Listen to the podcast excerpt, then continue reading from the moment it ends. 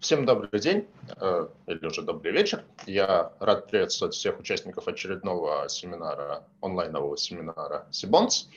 А, мы сегодня немножко отвлечемся от нашей основной темы от рынка облигаций. Вчера было про облигации, позавчера было про облигации, завтра снова будет про облигации, а сегодня мы немножко сменим фокус нашего внимания. И э, сегодняшний Семинар называется «Реальные проекты. Как альтернатива классическим инвестициям», и проводим мы его совместно с компанией КСП «Управление активами».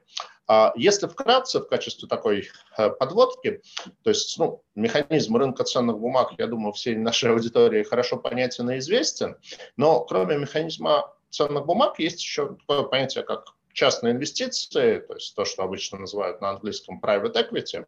Но private equity в таком как бы классическом понимании это все-таки в основном не розничный инструмент, вот совсем не розничный, то есть это инструмент для а, других институциональных инвесторов или для таких уже ультра high net worth индивидуалов.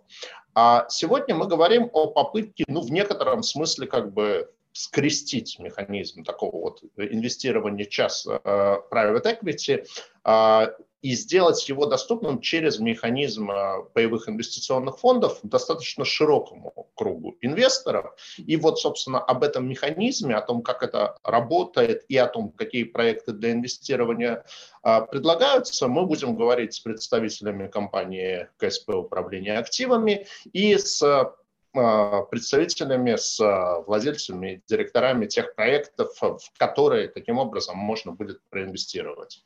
А, ну, начнем мы, собственно, с самой компании КСП управления активами. Честно скажу, я когда готовился к семинару, я посмотрел, компания существует с 2008 года, но вот я до недавнего времени это имя не слышал. И э, хотелось бы э, попросить рассказать подробнее про компанию и как я понял, компания в последнее время довольно активна в плане такого, как бы, с позволения сказать, M&A активности на рынке фондов. То есть э, мало кто знает, но фонды можно передавать из управления одной компании в управление другой компании. И вот э, за последнее время достаточно большое количество фондов, оно перешло как раз-таки от других компаний к КСП управления активами. А, хотел бы попросить э, Вячеслава Измайлова нам поподробнее про компанию, про ее там историю, путь клиентов и вот про а, деятельность рассказать. Вячеслав, вам слово. Добрый день, коллеги. А, большое спасибо за возможность высказаться и рассказать о нас в том числе. Компания действительно э, существует уже достаточно давно. Лицензию на управление фондами и на доверительное управление мы получили в 2008 году. Тогда компания называлась немножечко по-другому, и мы специализировались на управлении средствами негосударственных пенсионных фондов. В какой-то момент времени наша тогда еще небольшая компания управляла активами 8 или 9 НПФ по разным типам средств. Но потом э, пенсионная реформа, как говорится, пошла по тому пути, по которому она пошла. Фонды начали укрупняться, у них э, стали меняться владельцы. Эти владельцы пытались э, собрать все активы под свое под свое же управление, и мы поняли, что эм, в данной ситуации, чтобы компания дальше продолжила развиваться, нужно искать новые ориентиры, искать новые точки роста, искать новые способы заработка. Поэтому в тот момент времени мы переориентировались на управление закрытыми фондами. А именно в тот момент времени компания стала называться сегодняшним своим названием КСП «Капитал управления активами». И изначально мы были ориентированы на на такие бутиковые вещи. Э, то есть мы являлись поставщиком и являемся поставщиком для вот такого рода, как вы правильно э, заметили, там ультра хайнет граждан, для корпораций, то есть э, с точки зрения механизма закрытого фонда, который позволяет многое. Собственно, вот такие точечные индивидуальные решения мы и реализовывали, и реализуем до сих пор. По поводу того, что э, МНД истории, да, ну я бы здесь немножечко, наверное, все-таки не совсем с вами согласился, Сергей. Управляющая компания – это живой инструмент, живой механизм. Да, и несмотря на то, что мы ищем проекты, мы ими управляем, итоговое слово все равно за владельцами, да, за инвесторами, за пайщиками. А, Фонды, которые к нам приходят, э, они приходят, потому что людям либо нравится там, наш подход, либо как бы, те условия, которые мы предлагаем, они выгоднее, адекватнее, разумнее. И ровно по тем же самым причинам как бы, фонды уходят от нас. Да? То есть если пайщики стремятся оптимизировать свои расходы, то они находят компанию, которая делает это дешевле, а, потому что как бы, ну, некоторые вещи мы не можем делать дешевле в силу того, что их необходимо делать, и как бы дешево их сделать не получится. Поэтому как бы, в таких случаях фонды от нас уходят. И честно, за всю нашу историю количество пришедших к нам фондов да, из других управляющих компаний, оно плюс-минус соответствует количеству фондов, которые от нас ушли. А, понятно, что там последние истории, когда фонды к нам приходили, это а, ну, как бы, одним из направлений этого прихода это была а, государственная корпорация агентства по страхованию вкладов, которые, в которой мы являемся аккредитованным партнером именно в, категории доверительного управления. И если у АСВ возникает потребность сменить управляющую компанию, то как бы мы одни из первых рассматриваем эти проекты с точки зрения а, перехвата управления и осуществления этого проекта уже под, под гиды нашей компании. Но еще раз повторю, да, фонды, которые от нас уходили, они тоже есть. Вот сейчас у нас э, ряд проектов уходит в силу того, что мы понимаем, что ситуация на рынке изменилась, что как бы качественное управление такого рода проектом, оно, соответственно, стоит а, уже немножечко не тех денег, но вот пайщики решили, что кто-то сделает это дешевле. Окей, это, это нормальная история, мы к этому абсолютно лояльно и по-доброму относимся, потому что знаем, что тот подход, который проповедуем мы, да, это правильное управление, это максимальный контроль и управление всеми возможными рисками, но на хорошем уровне сделать это дешево не всегда получается. Собственно, вот такая история с МНД. Спасибо. А, а, Вячеслав, а, следующий вот вопрос, так, немножко, может, не, не в строе сегодняшнего семинара, но тем не менее. Сейчас все очень активно идут в розницу, вот прям, не знаю, мы каждый месяц получаем там очередной релиз от московской биржи, сколько новых счетов открылось. В этом году очень бурный рост так называемых БПИФов, биржевых ПИФов. Вот, ну, то есть, в общем, как бы все, кто может идти в розницу, идет в розницу. А, у вас, я посмотрел, открытых фондов два, и сумма активов в них, ну, прям, скажем, небольшая, там, порядка Абсолютно. 30 миллионов рублей, то есть это скорее такой объем инвестиций, да. даже не ультра high net worth а просто такого как бы middle класса. Вот, а вы как-то сознательно избегаете розницы вот в это направление, не идете, или, или не получается? А, Сергей, ну как бы сознательно избегать розницы, это, ну, не знаю, на нашем рынке, когда мы разговариваем о управлении деньгами, это как отстреливать себе ногу. А вопрос в том, что продукт, который должен быть э, преподнесен нашим будущим там, клиентам, инвесторам, да, он а, должен быть э, качественный с точки зрения результатов для них, и б, он должен быть э, качественный с точки зрения а, внутренних процессов и надзорных наших органов, да, потому что а, любое телодвижение в отношении там, массового инвестора, оно достаточно серьезно контролируется Центральным банком, и э, вещи, которые не всегда являются важными для там, крупных инвесторов, да, для э, массового инвестора, они приобретают особую значимость, и Центральный банк за этим очень жестко следит. Поэтому для того, чтобы сделать массовый розничный продукт, как бы, ну, нужны две составляющие. Да. Первое – это сам продукт, а Б – это маркетинг. Эм, если мы с вами посмотрим на э, рынок э, розничных инвесторов, да, если, особенно в части доверительного управления, то не секрет, что самые большие объемы, самое большое клиент, количество клиентов э, у структур, которые так или иначе имеют большую банковскую маму, скажем так, да, то есть у которых есть свой независимый, там, групповой, стабильный широкий канал продаж. А почему так? Ну, как бы это обосновывает, как подтверждает те результаты исследований, которые мы проводили самостоятельно, да, там достаточно масштабная была интересная история, интересное исследование. И коллеги, в том числе из Центрального банка, да, это подтверждают. Основным стопером да, развития а, притока частных инвестиций в России, особенно на массовом рынке, да, это низкий уровень финансовых то есть зачастую люди практически не могут э, понять даже простых э, финансовых инструментов, там, тех же самых облигаций, акций, я не говорю о производстве. А когда ты чего-то недопонимаешь, то страх, который возникает в связи с этим, он э, запускает некие эмоциональные триггеры, и решение принимается уже не сознательно, а эмоционально, и, соответственно, если ты что-то боишься, то лучше прислониться к чему-то большому, что ты давно знаешь, чем ты удачно уже достаточно долго пользуешься. Этому бренду финансовому, да, то есть мы говорим сейчас напрямую о банке. И скорее всего, что как бы их продукты, они будут э, не хуже, чем остальные на рынке. Абсолютно нормальный подход, как бы в этом отношении ну, весь мир так живет, да, то есть нельзя сказать, что а, уровень там, знаний э, о финансах у людей там, на Западе, он, конечно, выше, чем у нас, да, но он тоже не на уровне там, сертификата CFA. Да? Поэтому эмоциональный выбор, выбор большого игрока, который с тобой давно, который ты знаешь, которым ты ежедневно пользуешься там, в магазине и каждый день видишь эту карточку или это приложение у себя в телефоне, он оправдан. И как бы здесь никаких э, ну, иллюзий быть не может. Соответственно, как бы возможность э, привлечь этого, эту массу инвесторов к себе, это уже мы переходим в разряд неких маркетинговых историй э, с их бюджетами, с их технологиями. Это понятно, что там вряд ли, наверное, в ближайшее время какая-нибудь финансовая структура частная сможет переплюнуть по своим маркетинг-затратам там, Сбербанк, Тинькофф или там, ВТБ.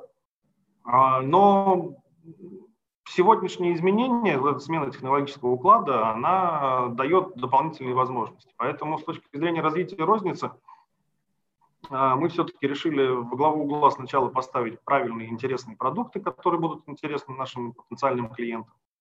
А, соответственно, эти продукты мы пытаемся реализовать в той сфере компетенции, которой достаточно обладаем на высоком уровне – но при этом как бы мы не отказываемся абсолютно ни от каких дополнительных идей. И как бы наличие вот этих двух э, небольших на сегодняшний день фондов, ну,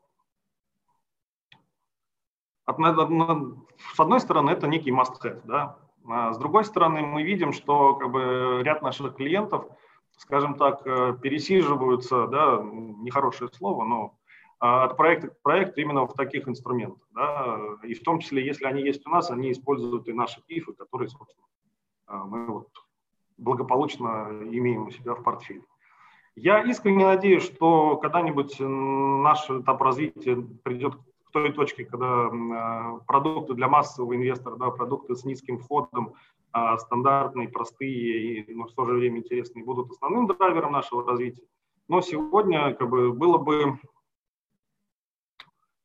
ну, неправильно думать, что у нас э, объективно гигантские шансы занять там, какой-то кусок рынка именно в розничном сегменте. Поэтому э, наша стратегия развития, она именно находится в том, чтобы э, создавать интересные продукты для сначала там, для квал-инвесторов, да, потом для инвесторов э, широкого круга. И потом уже постепенно, набрав определенную массу, и в том числе, что немаловажно, известность, да, ведь даже вы, человек, который на рынке уже давно, а про нашу компанию знает совсем мало. Это, ну, объективно был изначально сознательный наш выбор. Теперь как бы мы эту ситуацию пытаемся менять. И, собственно, данная конференция, она в том числе и для того, чтобы сказать, что мы есть на этом рынке, есть давно и достаточно. Поэтому я и надеюсь, что мы рано или поздно придем на рынок массового инвестора, что как бы идеи по, по, по возможным продуктам, как э, их а, продвигать они есть, э, но все должно быть э, эволюционно в этом случае, как ну, наше мнение такое. Спасибо, Вячеслав. А, давайте тогда к, в общем, к тому продукту, о котором мы сегодня будем говорить. А, то есть э, те проекты, которые вы будете сегодня представлять, они как раз-таки реализованы через механизм закрытых пифов.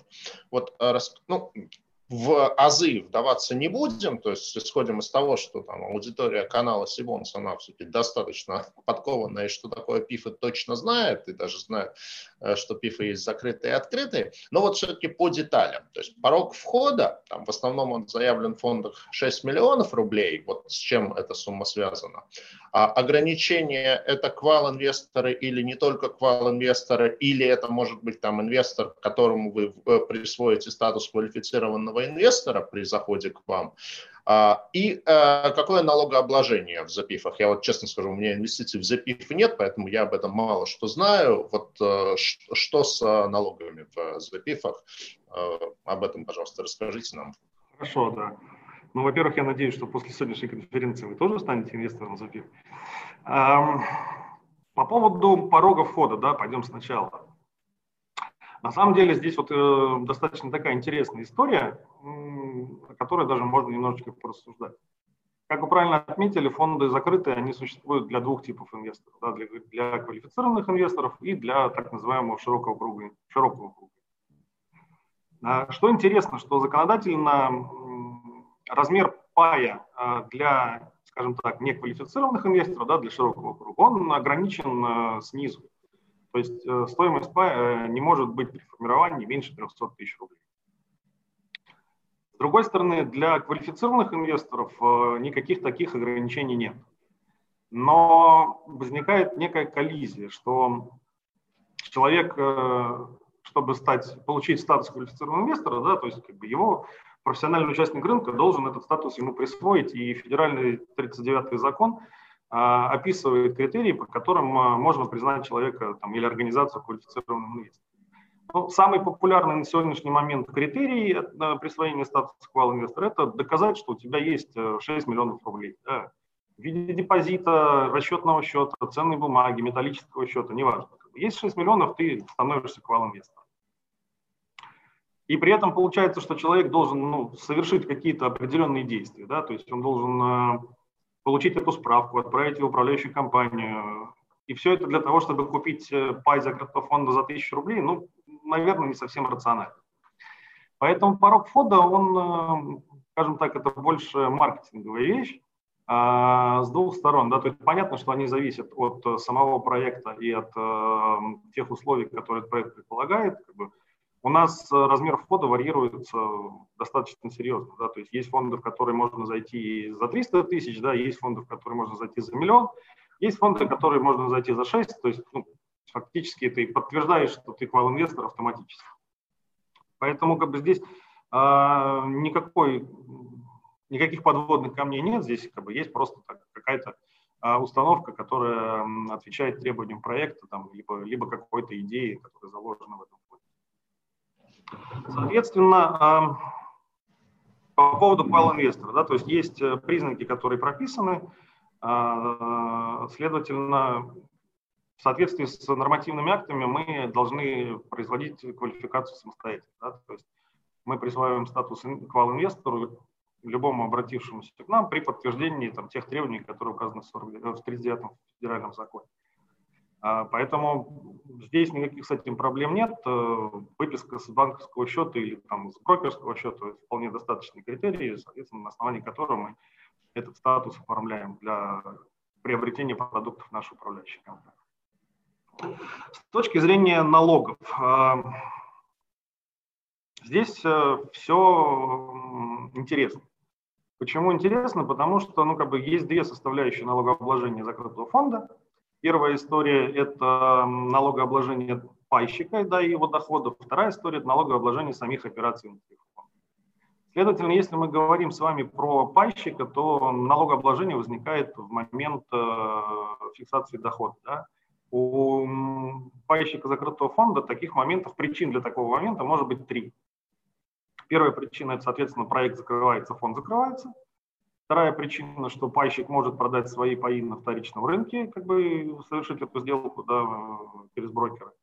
И третий момент – это промежуточная выплата дохода. И вот здесь есть нюансы. То есть если в первых двух случаях а, налогом обкладывается положительная дельта от стоимости входа и стоимости выхода, то в случае с промежуточной выплатой дохода налогом ну, как бы облагается вся сумма, которая идет к перечислению. Причем тут э, независимо от, э, то есть здесь не, не играют роль никакие там бухгалтерские истории, а, потому что определение дохода, оно может быть абсолютно разным в, именно в составе структуры закрытого фонда. Очень часто доходом признаются средства, оставшиеся на расчетном счете на конец месяца да, или на конец какого-то периода. Следовательно, если деньги на счету есть, вне зависимости, доход это или кусок тела в том числе, эти деньги обязаны быть распределены среди пайщика в виде промежуточного дохода, и, соответственно, на всю эту сумму идет э, удержание налогообложения. Причем а, с точки зрения физических лиц налоговым агентом выступает управляющая компания, с точки зрения юридических лиц тут у них самостоятельный учет. А если мы смотрим а, на историю налогообложения операций внутри фонда, то как бы основным плюсом механизма закрытого фонда является тот факт, что он, у него нет налога на прибыль. То есть все доходы, которые поступают в фонд, дивиденды, проценты по займу, арендные платежи, выручка от продажи имущества. Все эти средства внутри фонда налогом на прибыль не облагаются, что позволяет э, их реинвестировать, соответственно, увеличивая общий результат для инвестора. НДС по операциям и имущественные налоги, да, то есть когда фонд владеет недвижимостью, там, они в обычном режиме начисляются и оплачиваются. А, но как бы с точки зрения там, истории владения и а, операций с паями НДС нет. То есть глобально для рядового пайщика доход облагается налогом, для операций фонда есть э, существенная позитивная вещь, когда мы можем спокойно реинвестировать э, полученный доход, тем самым э, ну, получить, получить еще больше доход от использования этих дополнительных там, 20%, которые в обычной налоговой системе налогообложения не уходят в виде налога. Вот как-то такая история. Ну, понятно. На самом деле, наверное, один из э, основных аргументов, почему э, боевые фонды как раз-таки применяются для э, вот, инвестиционной деятельности, потому что сам фонд, он налогов никаких не платит. А, а, кстати, ну вот вы упомянули, что фонд, ну, там, в закрытом фонде при инвестициях можно выйти из инвестиций раньше, продав паи на вторичном рынке. Вообще, ну, понятно, что есть какое-то количество фондов в России, чьи паи выведены на биржу, но там практически полностью неликвидный рынок. Я не говорю сейчас про ПИФы. Вот если говорить про вашу компанию, то есть есть какая-то практика, я не знаю, что у вас есть кто-то там маркетмейкер, который в случае чего э, может выкупить паи, или это, в принципе, вот такая личная проблема каждого, если он вдруг захочет выйти? Ну, смотрите, да, эм, объективно, с точки зрения управляющей компании, да, это не, не, не, наша, не, не, не наша ответственность, да. То есть наша ответственность, чтобы фонд существовал, работал и приносил, э, соответственно, доход инвестору. А я знаю, что есть компании, которые там, осуществляют свои инвестиции через закрытые фонды, они пытаются организовать своим пайщикам там, некий вторичный рынок, э, находя там, встречные заявки. А, насколько это успешно? Ну, возможно, да. Сейчас э, с точки зрения создания такого инструмента, ну, вот у нас есть там пару идей, как это реализовать. Э, мы сейчас вот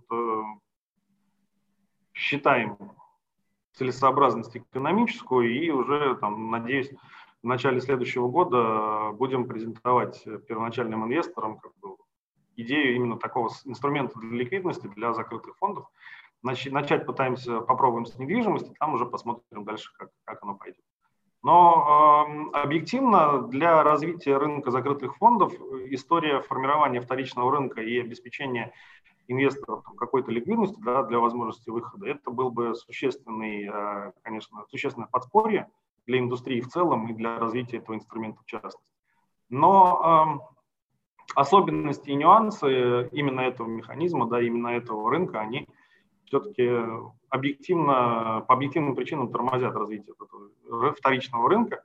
И вывод паев на биржу, ну да, это, конечно, хороший, хороший инструмент, но он, как показывает практика, и вы сами в этом только что вот подтвердили, что там ну, объемы сделок там существенно, ну, как бы абсолютно практически никакие. И механизм как бы есть, но он не, не такой прям уж действенный и не, не решает тех проблем, которые рынок и жизнь продвигает в отношении этого. Ну, согласен, да. То есть, наверное, при распространении этого инструмента действительно может это быть какая-то небиржевая площадка. В общем, да, тут надо думать, может, это и для нас определенные челленджи и возможности развития бизнеса. А давайте поговорим про те проекты, собственно, про те инвестиционные идеи, которые вы сейчас продвигаете и на которые вы как бы зовете инвесторов. И первый проект – это инвестиции в офисную недвижимость, проект iCity, куда можно войти через фонд э, MR Group iCity. Ну вот, э, расскажите про это подробнее.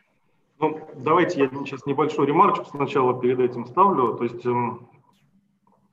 э, если взять аналогию с рынком ценных бумаг, то все инвесторы понимают, что есть образно там, большой класс инструментов фиксированного дохода, да, который образует определенный там, поток денежных платежей в виде купонных выплат.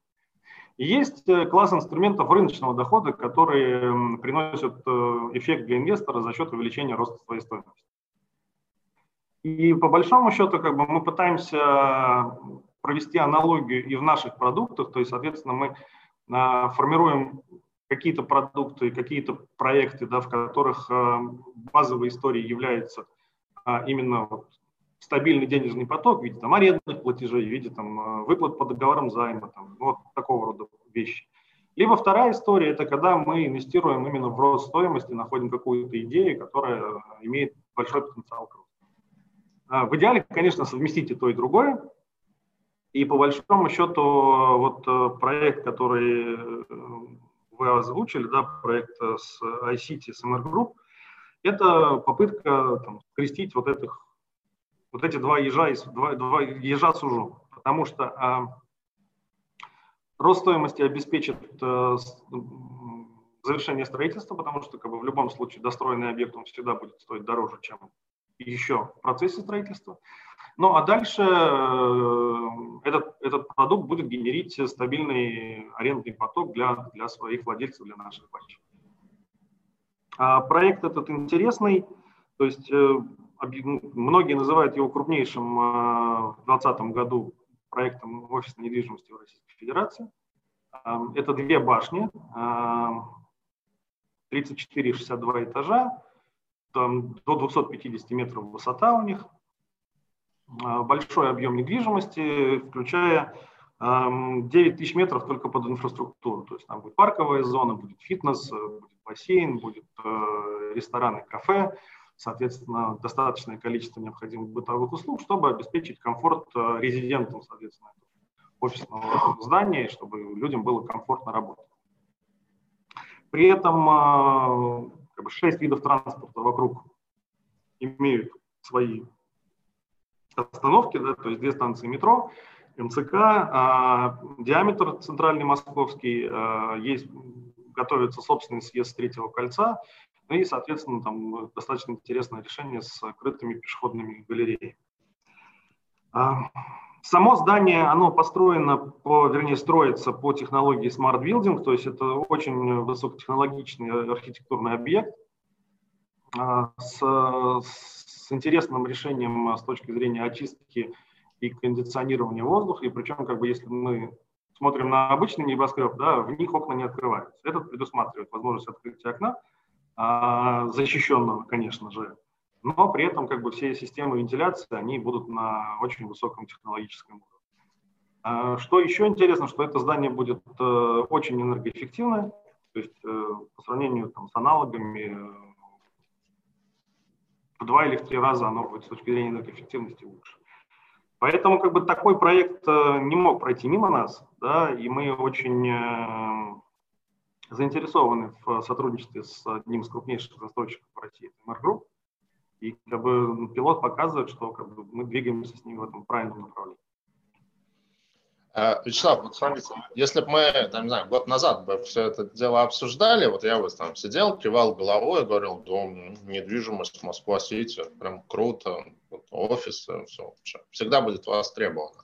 Вот сейчас конец 2020 года, 2020 год нас познакомил с таким словом, как удаленка, вот, и оно так вот вошло в обиход наш довольно крепко, и, честно говоря, не факт, что из него скоро выйдет, вот, и есть какое-то понимание того, что очень много людей поняли, что, собственно, во-первых, не обязательно работать в офисе, А если не обязательно работать в офисе в Москва-Сити, то, вообще говоря, и не обязательно жить в городе Москва. А, и поэтому получается, что вот офисная недвижимость в Москве, она вот сейчас в моем таком обывательском представлении под неким двойным ударом находится, что вот как бы, во-первых, людей меньше в Москве захотят жить, во-вторых, людей из Москвы захотят меньше ездить на работу в офисе. Вот вы не думаете, что сейчас не лучший момент для инвестиций в офисную недвижимость в Москве? Это прекрасно, что на рынке существуют различные мнения, и когда человек из Петербурга говорит, что не все должны жить в Москве, я с этим тоже согласен и как бы полностью это поддерживаю. Но пандемия, она не только несет угрозу здоровью, но, как мы все в этом году увидели, это серьезная смена технологического уклада. То есть э, все, что происходит в мире, уже не будет происходить так, как оно происходило раньше. Да? И э, сам факт э, этого слова удаленка, да, и его интерпретации, он в любом случае в том или ином виде останется и в постэпидемиологической эре с нами в том числе. И, честно сказать, мы внутри компании достаточно серьезно поменяли подход к инвестициям в недвижимости, ну, начиная там с э, зимы, начала зимы 2020 года, потому что ну, тенденции, когда они обозначились, они стали абсолютно понятны, и стало ясно, а, что инвестиции в недвижимость э, должны иметь другой характер и другую идеологическую, скажем так, подоплеку. И в общем и целом, если так суммировать, да,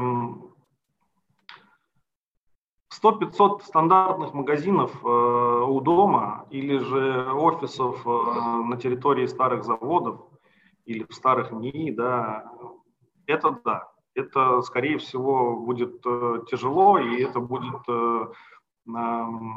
не будет инвестиционно привлекательно. С другой стороны, мы с вами прекрасно понимаем, что есть эм, вещи, которые несут в себе ценность за счет своей уникальности. То есть э, понятно, что те, технологически и теоретически можно построить второй там Лондон Ай, можно построить второй Охта-центр, можно построить второй там Бурж-Халифа. Он Лахта-центр. Ну, неважно. Я не из Питера, извините. вот. Эм, это все можно построить. А, и в том числе можно построить второй Москва-Сити но это нерационально. Да? И как мы видим э, по аналитике, по результатам, которые произошли э, в 2020 году, да, недвижимость, э, рынок недвижимости испытал стресс и будет его испытывать в определенных сегментах достаточно долго. А если смотреть конкретно на Сити, то объективно доля свободных площадей за этот период уменьшилась на 1,3%. То есть было уменьшилось. 9, уменьшилось, да.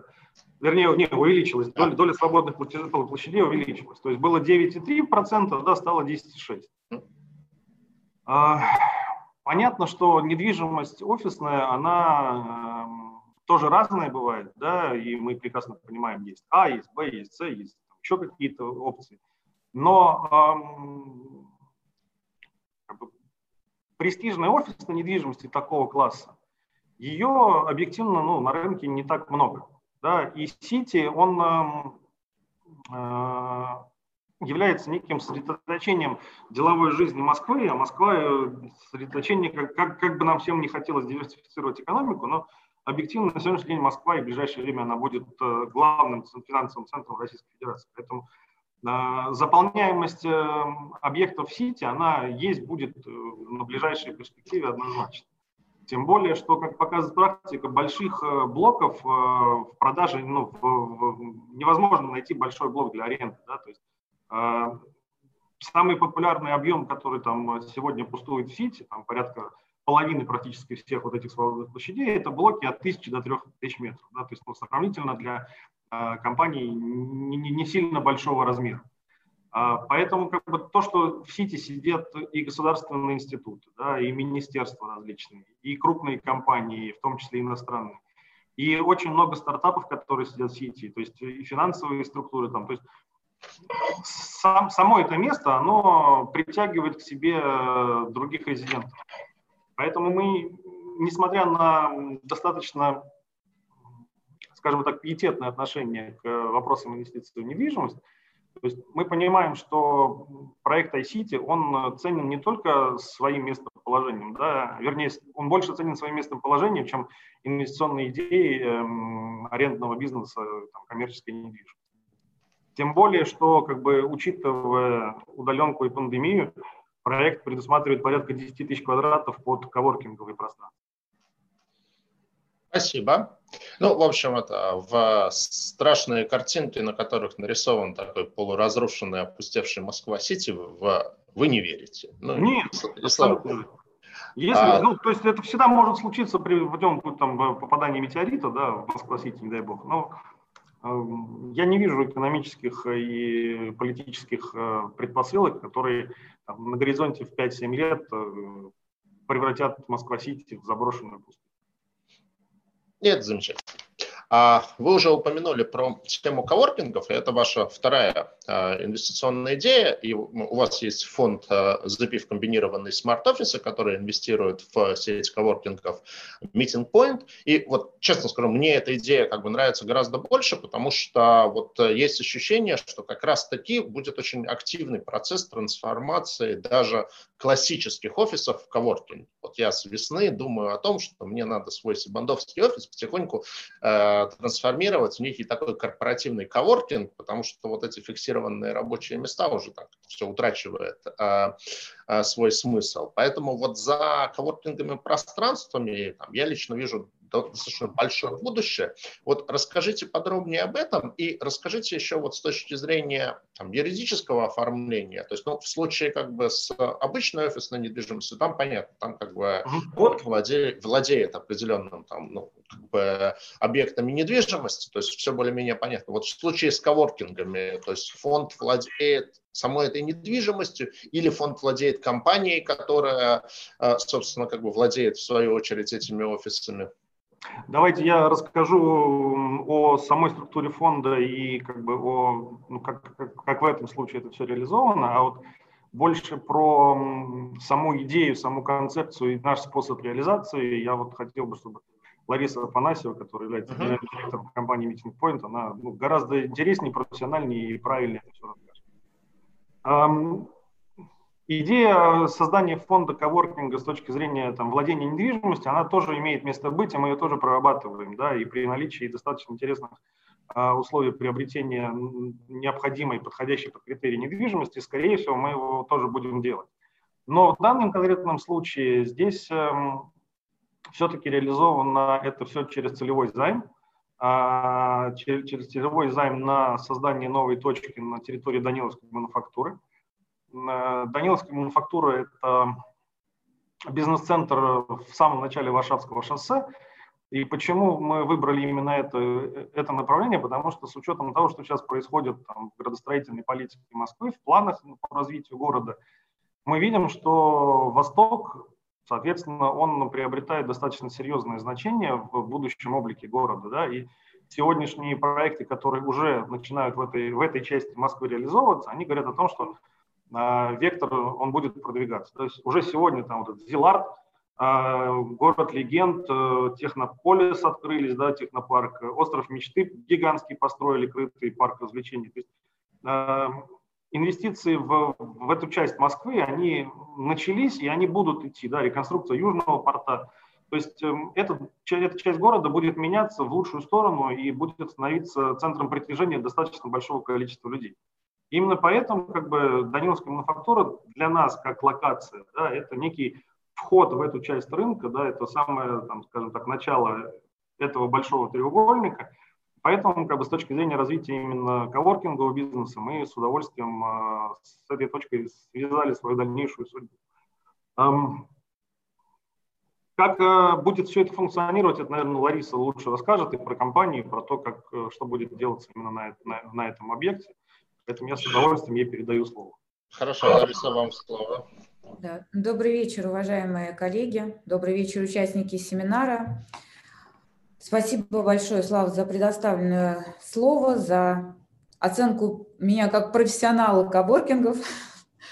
А в последнее время э, мы очень часто в нашем обиходе, как Сергей тоже упомянул, слышим э, такое определение коворкинги, гибкие пространства, смарт-офисы.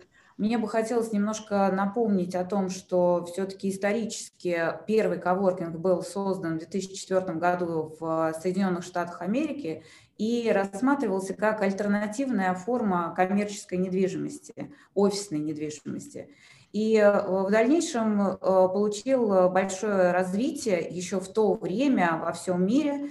И компания Meeting Point, э, компания Meeting Point, одна из самых первых, стала заниматься этим бизнесом.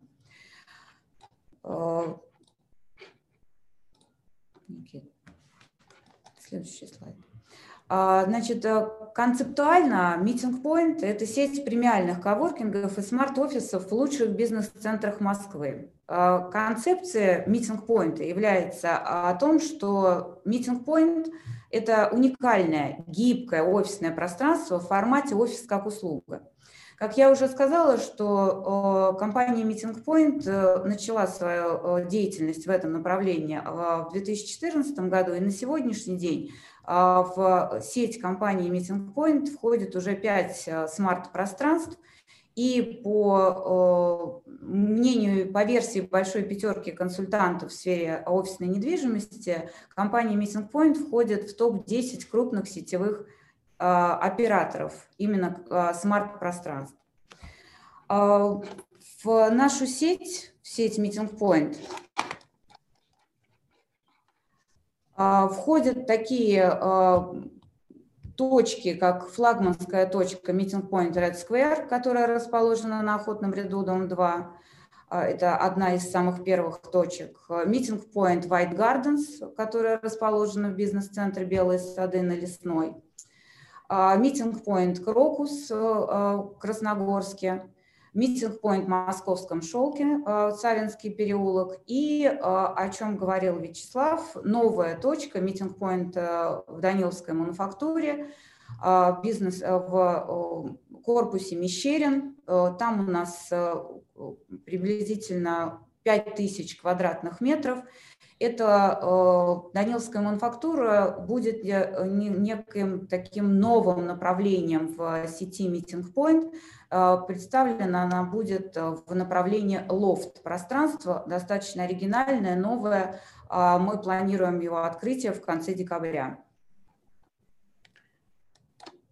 Э, я думаю, что всем участникам семинара презентация будет доступна, и, соответственно, как я всегда говорю, что лучше самому один раз увидеть, чем несколько раз услышать от меня о наших локациях. То есть здесь представлены в презентации 3D-туры э, наших э, флагманских площадок. Соответственно, можно будет э, потом ознакомиться, как они выглядят, чтобы не терять сейчас время, и окунуться в нашу уютную, гибкую атмосферу.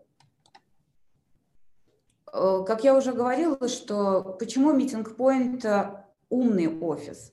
Потому что вот и постпандемийный период э, э, показал именно необходимость э, для всех видов бизнеса, не, начиная от небольших адвокатских бюро, скажем так, а, малого среднего бизнеса представителей до крупных корпоративных компаний, а, мы увидели потребность именно в том, чтобы э, построить, построить необходимое офисное пространство, которое будет отвечать всем современным требованиям бизнеса под конкретные бизнес-задачи каждого, каждого клиента.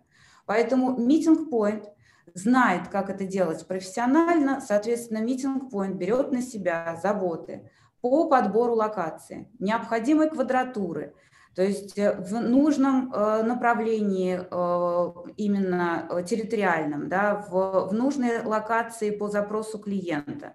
А Meeting Point рассчитывает необходимое количество рабочих мест в этой локации.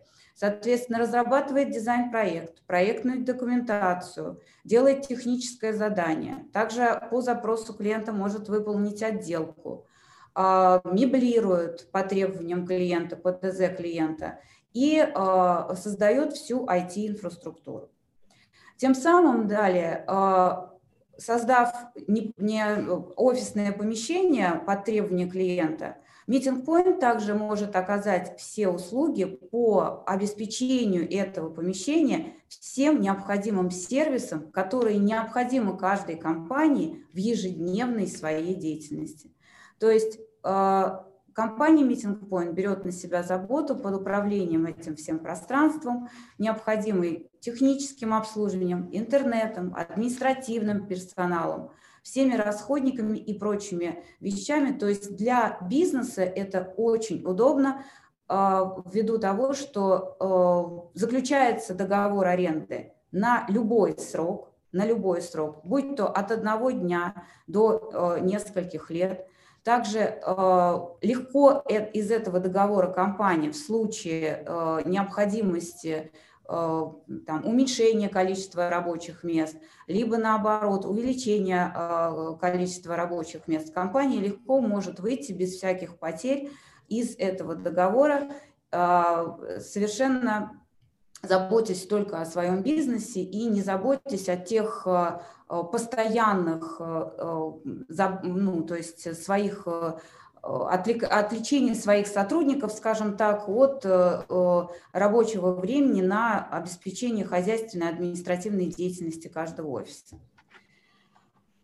Э, безусловно, коворкинг или смарт-пространство представляет собой достаточно серьезную структуру, которая, инфраструктуру, будем ее так называть,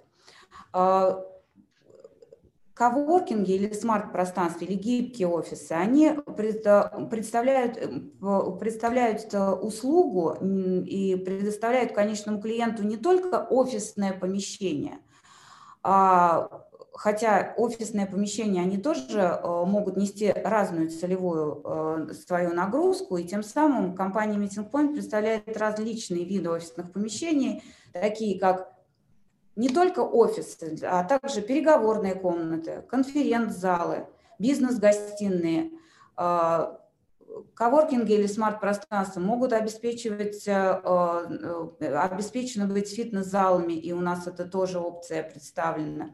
Различные сервисные а, комнаты. То есть в коворкинге можно найти любое помещение любого назначения.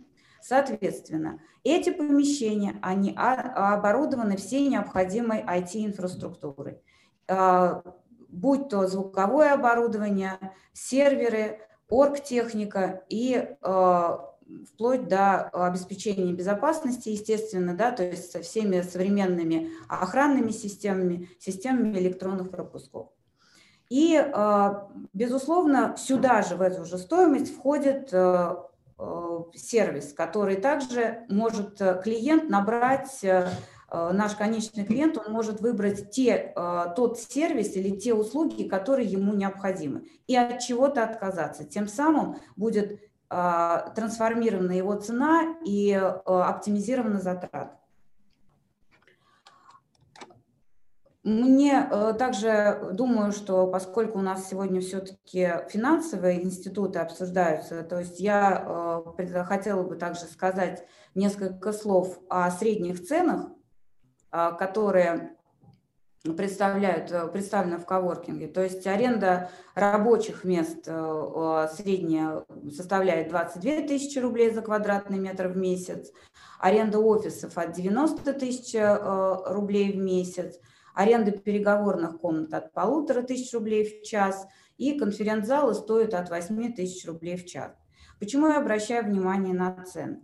Потому что, опять же, э, как мы и говорим, и э, Сергей затронул также эту, этот вопрос, что есть прямая аренда. Безусловно, клиенты, конечные клиенты всегда сравнивают, всегда сравнивают а, цены прямой аренды и коворкингов, коворкингов гибких пространств.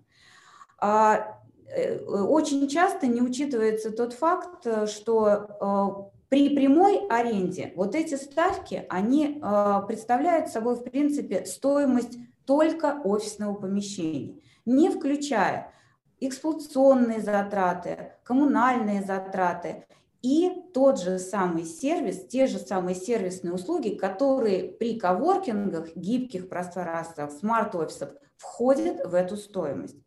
То есть в, в отличие от прямой аренды, э, клиент получает все эти а, э, сервисы, и тем самым, тем самым он реально э, оптимизирует свои затраты на ежедневное, ежедневное постоянное обслуживание офиса при прямой аренде. Потому что с этими затратами, с, этой, с необходимостью этих затрат, этих услуг он обязательно столкнется.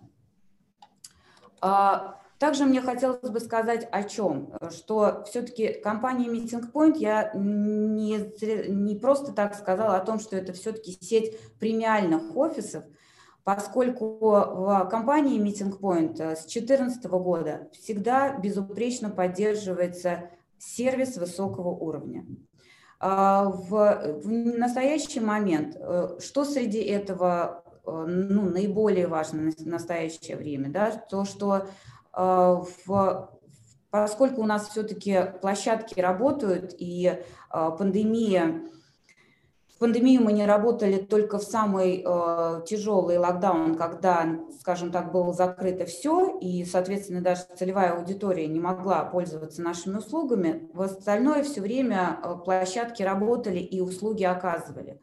Соответственно, все мы, площадки Meeting Point соответствуют всем требованиям по по всем требованиям безопасности, стандартам, да, а, стандартам по содержанию площадок. То есть э, в площадке постоянно э, проводится обработка и э, соблюдаются все требования по безопасности людей в связи с новой инфекцией, инфекцией COVID-19. А, также а, в, в компании Meeting Point предусмотрены а, жесткие требования к стандартам обслуживания, то есть весь персонал разговаривает на нескольких языках, а, то есть есть правила обслуживания, правила подготовки залов и оборудования, а, есть единый дресс-код сотрудников, то есть э, есть э, скрипты обслуживания, общения с клиентами, соответственно, есть обязательные требования к обеспечению кофе-поинтов, лаунж-зон. И, безусловно, то есть этот уровень сервиса, он а также я э, все э, больше внимания уделяю оптимизации затрат, поскольку, безусловно, оказывая э, этот сервис, скажем так, в оптовом порядке, да, в сети коворкингов, безусловно, стоимость для конечного потребителя, она тоже является Э, более оптимальный э, в части их затрат на э, офисное помещение, нежели это при, при прямой аренде. Ларис, спасибо. Просто я боюсь, что иначе мы не успеем про финансовую я, сторону. Я последний, я последний слайд, если позволите, Сергей. Я как раз и уже заключительная моя фраза именно о том, что пандемия ускорила процесс трансформации рынка офисной недвижимости – и, безусловно, а, многие клиенты, как малого и среднего бизнеса, так и корпоративные клиенты, уже однозначно понимают, что а, ранее арендованные квадратные метры у собственников сегодня предпочти, предпочтительнее арендовать э, место в коворкинге, в смарт-офисах, поскольку это реально сокращает и оптимизирует затраты. Спасибо большое. Извините за небольшую задержку. Спасибо большое, Лариса. А, Вячеслав, давайте все-таки вернемся вот чуть-чуть к фонду. То есть э, вы сказали, что фонд э, выдает займ компании Meeting Point. То есть, по сути, для держателей э, паев фонда это как такой fixed income инструмент. Или там есть upside в плане того, что если дела будут очень хорошо, то там этот доход не фиксирован, а может быть больше. А, ну, как бы с точки зрения механизма, да, это действительно аналог фикс-инкома, фикс да, абсолютно, то есть э, суррогат облигаций, можно сказать, да. В зависимости от результатов опции есть, но как бы глобально это все-таки история именно стабильного денежного потока за счет э, платежей по займу, uh-huh. нежели какая-то история по росту стоимости, потому что ну, следующий фонд, который мы сделаем, да, с, и предложим долю владения Point, да, там будет, будет уже история завязана на результат, на прибыль, но здесь э, все-таки это больше фикс И какая ожидаемая доходность? Вот я завтра позвоню, скажу, что вот у меня есть 6 миллионов, хочу вложить. Ну, в этом фонде порог входа у нас 300 тысяч, поэтому можете звонить в любом случае. Я позвоню, а, скажу, что у меня 300 тысяч. Да, мы рассчитываем э, на ставку от 7,5 чистыми для инвестора. Уже за минусом налогов. Да, соответственно, как бы есть э, опция индексации, там уже в зависимости от результатов будем на конечные цифры выходить там, в зависимости от срока вашей, вашей инвестиции. Но так в целом проект рассчитан на 4 года, а в связи с тем, что коворкинги бизнес очень интересный, но как бы он завязан именно на постоянный поток. Поэтому срок там такой ну, среднесрочный, скажем. Хорошо.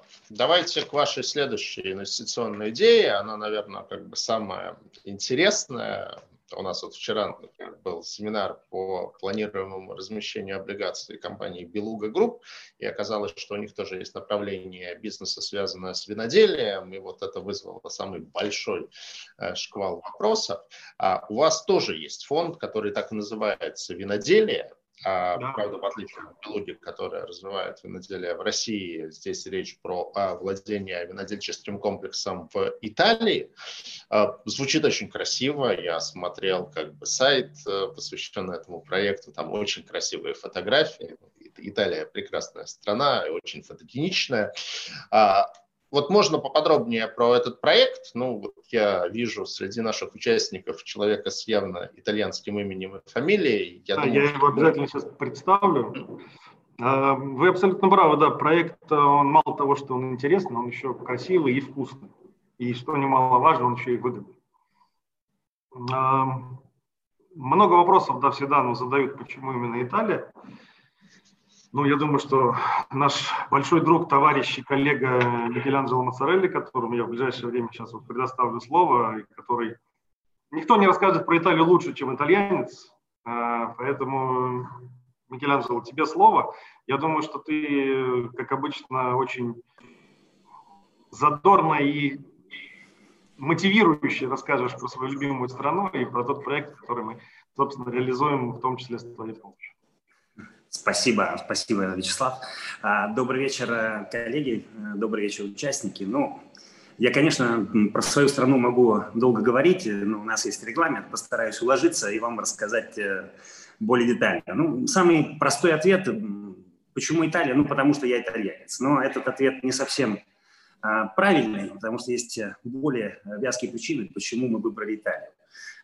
Вино эмоциональный продукт, но инвестиции э, не могут быть эмоциональными. То есть они должны э, принести определенную доходность и, э, и в общем-то, оправдать то доверие, которое оказано нам. А, вот.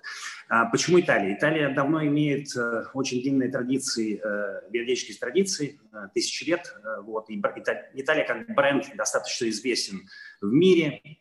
А, французы начали раньше итальянцев маркетировать свое вино. 150 лет назад уже э, импортировали шампанское в Россию. Специальные бутылки делали для наших царей, поэтому, как говорится, Франция давно занимается этим всем. И очень крупные компании, которые занимаются люксовым бизнесом, к примеру, LVMH, ну, Louis Vuitton, мой NSC, для понимания, а, инвестируют в виноделие. Вот. В Италии рынок гораздо более раздробленный, зачастую за одной этикеткой – стоит большой консорциум, то есть 300 производителей, у которых по пару гектаров, а, вот, а приносят свое вино на одну единую виноделию. А, вот. В Италии очень правильный инвест-климат для развития. Да, это отражается ну, в двух вещах. Первое – это что, ну, если ты хочешь производить вино из Кьянти, оно может быть только из определенной части Тосканы, которая между Флоренцией и Сиеной. Это первое. А, второе, э, ты обязательно должен соблюдать технологический регламент производства этого вина. И если ты этого не делаешь, то вино не называется кьянти. Все. Вот. Мы производим э, ряд вин, э, ну, эта компания производит ряд вин, в том числе, к примеру, Барбера Дасти, и у нас это все EOCG, то есть это самая высшая категория. У нас есть часть виноградников, к примеру, Барбера Дасти, которая подпадает под Барбера Ницца с точки зрения территории, но не имеет правильного градиента к солнца, поэтому, ну, к югу, да, и поэтому не может называться барбераница по текущему регламенту производства барбераницы. И вот э, такие, э, скажем так, жесткие правила и соблюдение этих правил э, и количество там винограда, собираемого с каждого гектара и т.д. и т.п. делают то, что стоимость одного гектара растет ну, в нашем регионе порядка 2-2,5% каждый год на протяжении последних 10 лет. Вот. Вторая часть, э, кроме э, жесткого... А, а вот если взять Россию, к примеру, да, я в Краснодарском крае могу сажать где хочу и что хочу, и называть это как хочу. То есть поэтому вот это одна из, из в общем-то, если сравнить с Россией, да, это один из, одна из причин, почему в Италии вот инвестиции более защищенные. А второй момент – это сильная поддержка государства. Мы более подробно об этом а, поговорим дальше. А, вот. И я как раз, вот, чтобы дать более, как говорится, Э, я, у меня есть маленькая презентация, чтобы более детально рассказать, почему эта инвестиция не эмоциональная, а она является обоснованной экономическими факторами.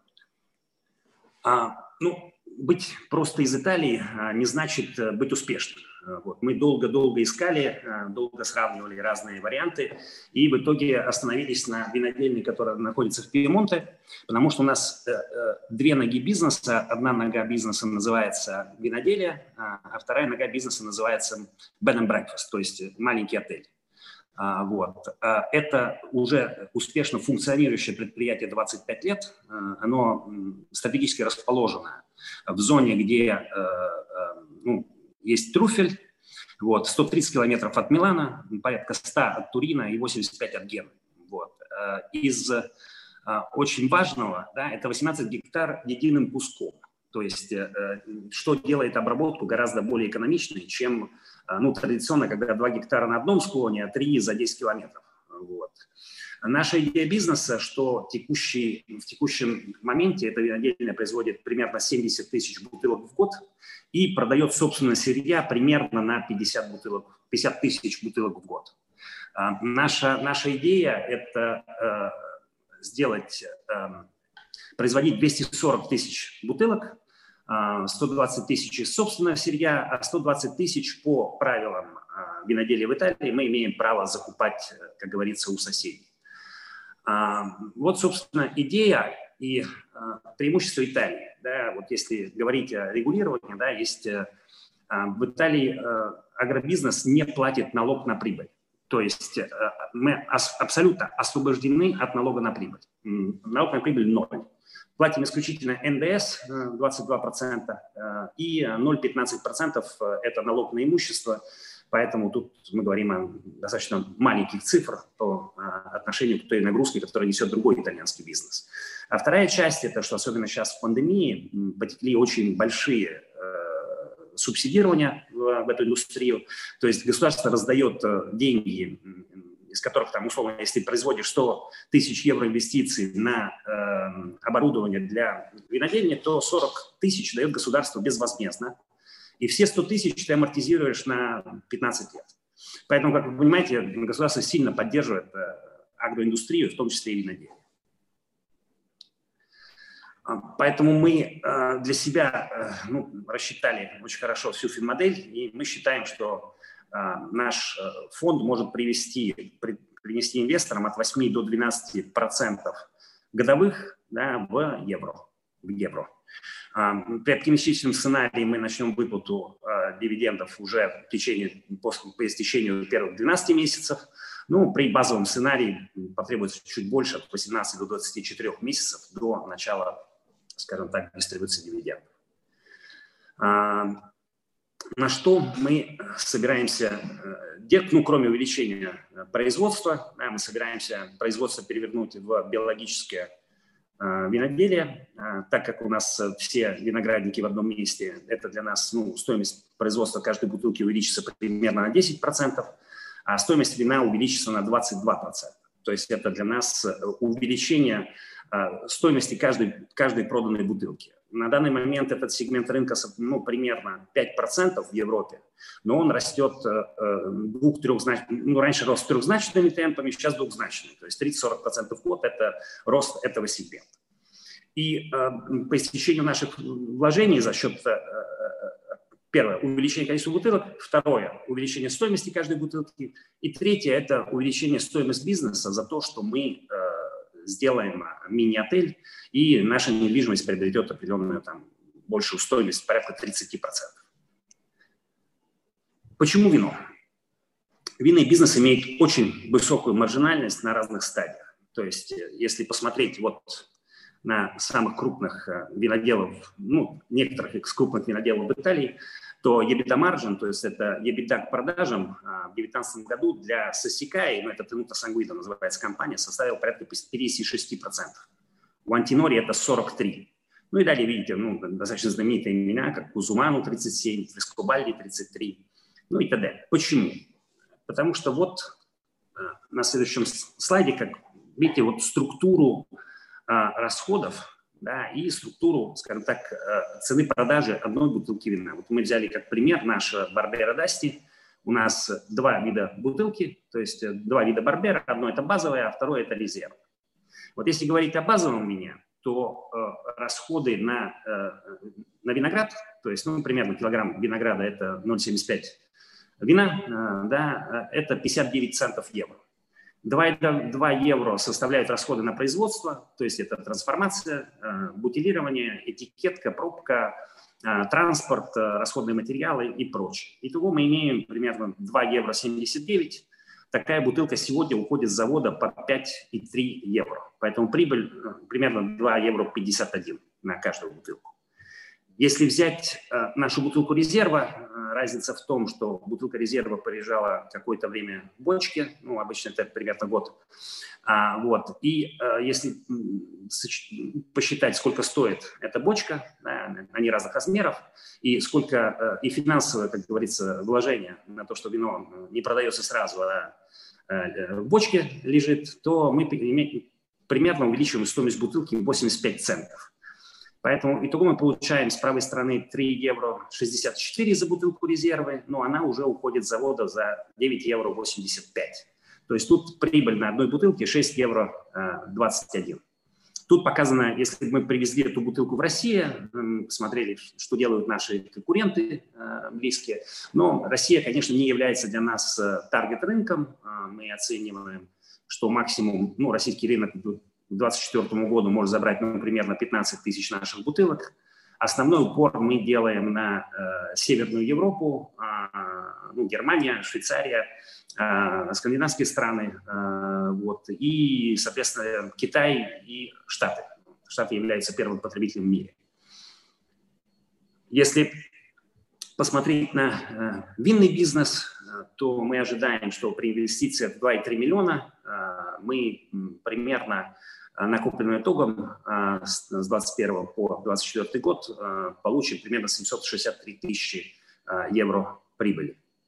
Вот. Это часть, которая касается вина, то есть винодельческого бизнеса. Это мы должны воспринимать это как, как говорится, виноградники плюс завод, который работает уже 24 года.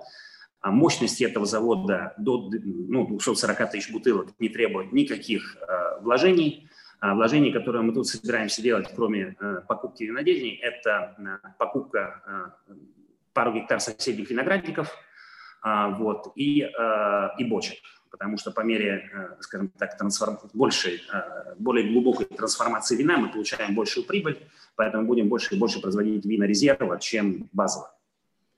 А, вторая часть – это вложений. Мы хотим сделать маленький bed and breakfast с 10 номерами и маленьким спа, э, вот, потому что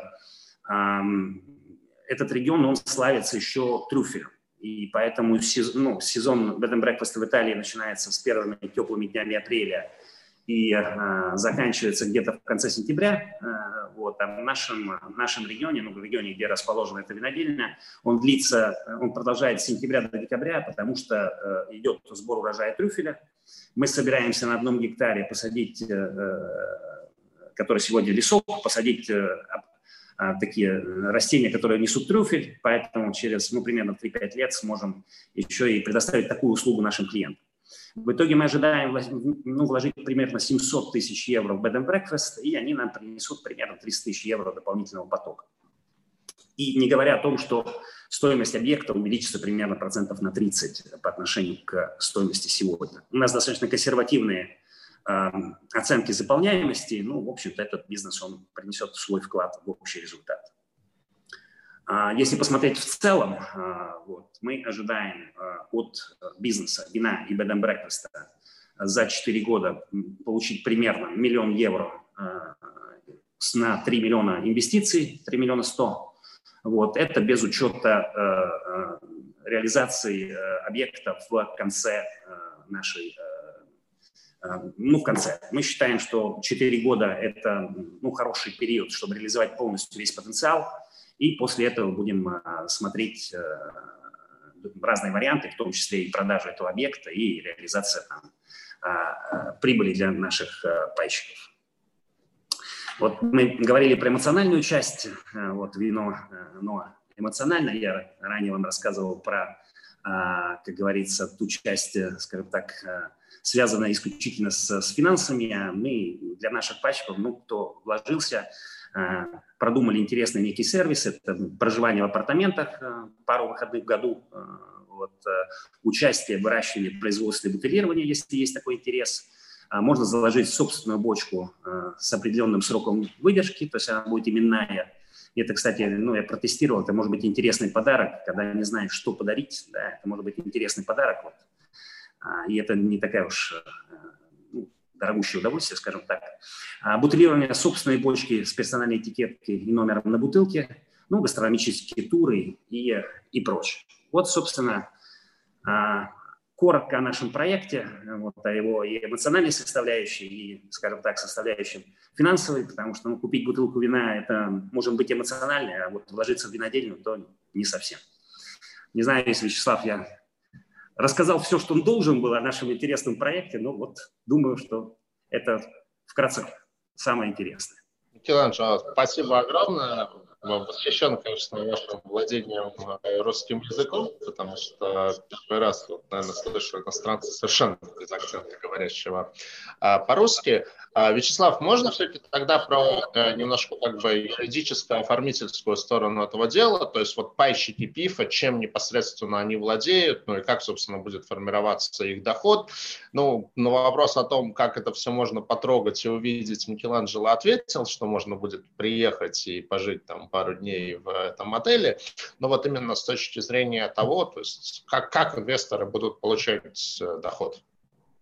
А мы всегда ратуем за полную прозрачность и сокращенные цепочки владения, но, к сожалению, на сегодняшний момент времени наше российское законодательство оно еще находится в своем пути к совершенствованию, и а, есть определенные сложности именно учета иностранных активов в составе российских э, закрытых паевых сундуков. Поэтому с точки зрения юридической структуры фонд будет владеть российским юрлицом, а, которая уже непосредственно будет владеть итальянской специализированной компанией, а, которая будет оформлена в соответствии с законодательством Италии для получения всех необходимых, а, в том числе льгот от государства. Ну, то есть в данном случае это в чистом виде equity инвестиция. Это в чистом это... виде, да, equity инвестиция. Соответственно, как бы, как уже Микеланджело правильно э,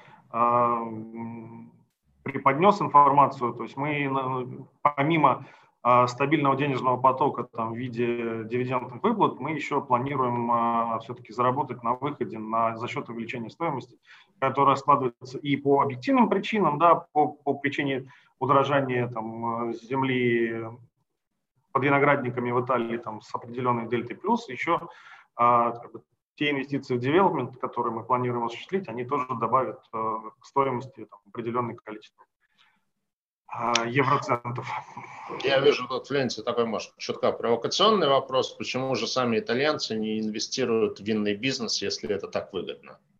Инвестируют, конечно, инвестируют. И объективно, за, в том числе за этот участок у нас, э, ну, скажем так, э, конкуренты есть, и мы с ними там, пытаемся аккуратненько взаимодействовать, поэтому нет, такого, нет такой истории, что дайте нам денег и сделать, что хотите. Нет, это надо доказать, что способны и можем это все правильно реализовать. Но, Но те, условия, те условия, которые мы обсуждаем с текущими владельцами этого предприятия, но объективно, по нашей информации, они для них более приемлемые и более, более интересные не с точки зрения именно финансового, да, а именно с точки зрения ну, традиции и продолжения там, деятельности. Ну и вот уже прям Александр нас спрашивает, каким образом можно присоединиться к группе инвесторов. С удовольствием э, напишите нам письмо или позвоните, мы все организуем. Хорошо, давайте тогда я знаю, что про виноделие мы можем говорить бесконечно. Это вот тема, которая всегда вот она вызывает больше всего интереса, но у нас есть как минимум еще два проекта, о, которые мы, о которых мы хотим поговорить. А, первый проект – это инвестиции в фитнес-индустрию. А, вы э, предлагаете инвесторам инвестиции в компанию DDX Fitness. Да. С нами Иван Ситников, основатель и генеральный директор этой компании. Ну, совместно с Иваном расскажите подробнее, что за проект и каков механизм инвестиций. Ну давайте я, Иван, я буквально два слова скажу о механизме, и потом э, как бы только, только вы умеете так рассказывать про свой проект. А, инвестиции достаточно, ну, с точки зрения, мы говорили, мы, мы всегда стремимся к простоте владения, к простоте структуры сделки, да, к простоте фонда, поэтому а здесь э, мы выкупаем часть э, компании с условием обратного выкупа с определенной доходностью и плюс э, фондируем компанию для развития в виде заемного займов. Соответственно, доход инвестора складывается за счет процентных платежей и вот того самого экзита через срок реализации. А дальше я думаю, что Иван уже больше расскажет, почему, как и почему именно DDX. Вот это мне больше всего нравится. Коллеги, добрый день. Спасибо огромное, что у меня есть возможность э, рассказать о нашем проекте.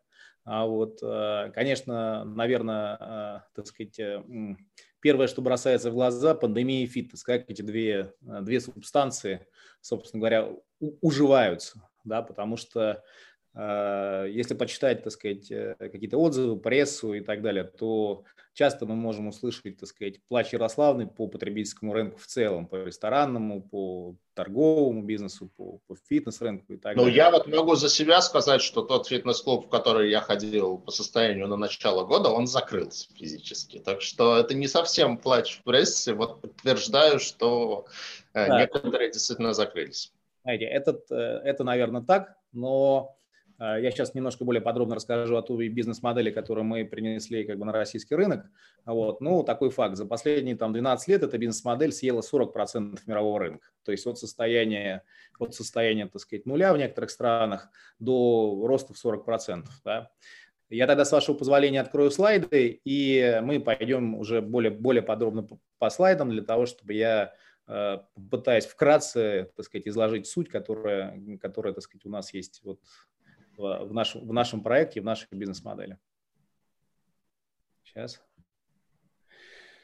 А, э, итак, а, а, что такое что такое DDX, что такое, так сказать, DDX Fitness и так далее, да. Это новая модель, которая предполагает, э, предполагает и характеризуется ну, целым рядом, целым рядом, так сказать, параметров, вот, таких как рекуррентный платеж. Первое, вам совершенно не надо покупать а, на сегодняшний день годовую карту. То есть э, достаточно иметь 1700 рублей в кармане для того, чтобы приобщиться, приобщиться к фитнесу.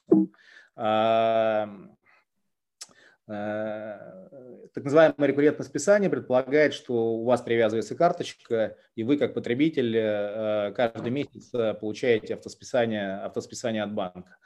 А данная модель, как я сказал, начала развиваться на, на рынках так сказать, западных приблизительно 15 лет назад. И э, что характерно, она завоевала целый ряд, э, целый ряд рынков, э, таких как Великобритания, Германия, так сказать, Франция, США и страны, страны Латинской Америки. Что-то у меня тут с открытием, с открытием презентации чуть-чуть. А э, чем она характеризуется? Она это потоковая модель, которая предполагает э, наличие большого количества клиентов а, с очень низким уровнем э, входа. То есть в Америке, например, Planet Fitness – это крупнейшая сетка, 15 миллионов клиентов, а, и стоимость, стоимость входа 10 баксов. То есть за 10 долларов ты можешь, ты можешь получить фактически высококлассный оборудованный там лайф-фитнесом проект. В Европе средняя цена подобного, подобного фитнеса составляет 20 евро. А, поэтому мы проанализировали 9 рынков и поняли, что в этой модели работает э, математическая статистика. То есть, зная э, количество людей, транспортные потоки вокруг тебя, ты с достаточно высокой э, вероятностью можешь прогнозировать, можешь прогнозировать свои, так сказать, финансовые, свои финансовые потоки. И что достаточно удивительно, это то, что на разных рынках очень, очень схожий результат. А, то есть модель характеризуется следующими глобальными финансовыми показателями, которые верны для разных рынков, как я, как я так сказать, сказал. Да. Это EBITDA маржин, э, который составляет порядка там, 43-45%, и сроки возврата на капитал где-то 3-3,5 года. Что, конечно же, звучит для фитнес-индустрии, ну, наверное, сильно-сильно удивительно, потому что э, в классическом фитнесе такими параметрами оперировать э, ну, банально, банально невозможно. Да? Итак, презентация открылась, поэтому я чуть э, углублюсь в слайды и чуть обращу внимание так сказать, на них. А, то есть российский, российский рынок находится в стадии достаточно активного роста. Понятно, что мы не говорим о периоде пандемии, мы говорим до пандемийный период, то есть мы демонстрируем рост. Расти есть куда, потому что уровень проникновения города Москвы там оценивается 8%, ну, в регионах, так сказать, до 5%, а, при том, что если сравнивать там, с Великобританией, США, где мы видим уровень проникновения под 20% на сегодняшний день, понятно, что есть очень большой потенциал а, роста, и рынок не насыщен определенными форматами. А Значит, э, ну, данный слайд демонстрирует э, пример Великобритании, и мы видим, что э, доступный фитнес, он отвоевывает свои позиции, и 1,3 миллиона человек занималось в 2015 году, сейчас 2,8 миллиона человек – это клиенты как раз нашей бизнес-модели. При этом традиционный фитнес, он стоит, и там нет роста. А, здесь мы приводим тенденции московского региона, и такой достаточно простой сравнительный анализ показывает, что мы находимся э, в высоком качестве клубов с точки зрения оборудования, с точки зрения качества, а вот, но при этом мы крайне-крайне, так сказать, дешево, а, то есть наш входной билет – это 1700 рублей в месяц, и вы получаете клуб на оборудование Техноджим, а, в котором есть э, в три раза больше кардио, чем в классическом клубе, в два раза больше тренажером, чем в классическом клубе, а, вот, но при этом нет бассейнов. То есть у нас есть э, э, такая тотальная экономия и тотальная автоматизация всего. То есть мы э, полностью автоматизированный доступ в клуб, у нас мало персонала, у нас нет бассейнов, у нас нет потери на какие-то пространства, у нас нет массажных кабинетов, у нас нет ничего того, что отягощает бизнес-модель. Соответственно, мы берем а, гораздо меньше площадей, наша стратегия размещаться в торговых центрах, и а, выручка с квадратного метра, которую мы получаем, она просто кратно больше, чем то, что получает классический клуб. А, значит, э, ну, так сказать, э, это некоторые примеры, да. Э, это ключевые поинты, да, 1700, рекуррентный платеж, атмосфера, а, технологии и а, а, механизм адаптации. То есть на сегодняшний день мы понимаем, что наши клиенты делятся на новичков и таких профи, профи-фитнес.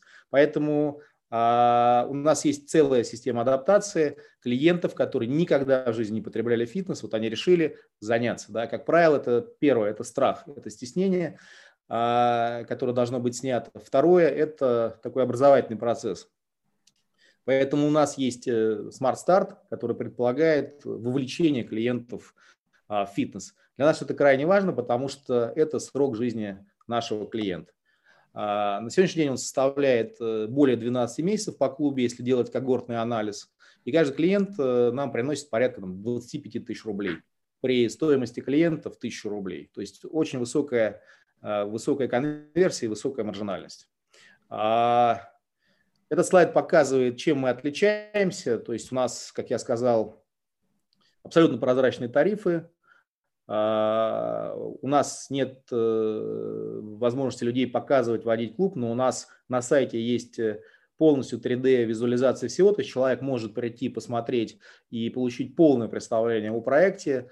А, и э, что самое интересное, мы, э, ну, наверное, одни из немногих, кто научились э, эффективно продавать фитнес через интернет, потому что у нас на сегодняшний день через канал интернета происходит 43% продаж. То есть практически половина людей – это люди, которые покупают digitally. То есть это миллениалы, поколение Z. И вот эта подписчная модель, о которой мы говорим, она абсолютно на сегодняшний день ну, такая естественно стала, потому что есть подписка на кино, потому что есть подписка на игры, на программное обеспечение и так далее, так далее, так далее. Да. А, вот примеры трех тарифов. А, Light – это полностью тренажерный зал, Smart – это групповые, плюс а, Infinity – это, а, ну, я позволю ее охарактеризовать как шикарная зона спа. Все это 2300 рублей.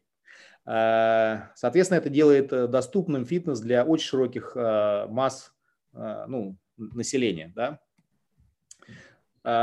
Вот здесь я привожу пример просто, как выглядит статистика по крупным сетям западным. Да?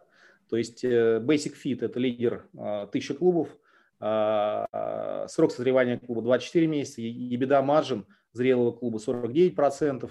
Еще раз подчеркиваю, это гигантские сети, это гигантская статистика, это тысячи клубов по Европе. А, это биржевая компания, если, вы можете, если захотите, можете зайти посмотреть их котировки, как они восстановились после кризиса, почитать отчетность и так далее, так далее. То есть это прозрачная информация. Pure Gym – это лидер рынка Великобритании, тоже биржевая компания. У них EBITDA маржин 45%. The Gym – это британская компания, вторая после Pure Gym, 42%. То есть э, наши показатели, в которых мы работаем в России – и которых мы достигли, сейчас покажу эти результаты. А, это EBITDA маржин зрелого клуба 40-43% и ROI зрелого клуба 34%. То есть э, модель э, а, очень маржинальная, и она, с, она легко выдерживает кредитную нагрузку, потому что ну, есть э, очень высокая маржа. Вот пример а, клуба, который был открыт Solaris. Торговый центр Solaris – если интересно, приглашаю. Приезжайте, потренируйтесь, посмотрите воочию. Да? Соларис – это клуб, который у нас э, физически открылся а, в январе. До этого был период продаж. Он отработал два с половиной месяца, потом попадает в зону турбулентности, связанную с а, ковидом, а, приостанавливается работа, модель не предполагает долгов перед клиентами, потому что мы нажали кнопку рекуррентное списание прекратились, нажали на кнопку рекуррентное списание Э, начались. Да? И, соответственно, вот финансовые показатели.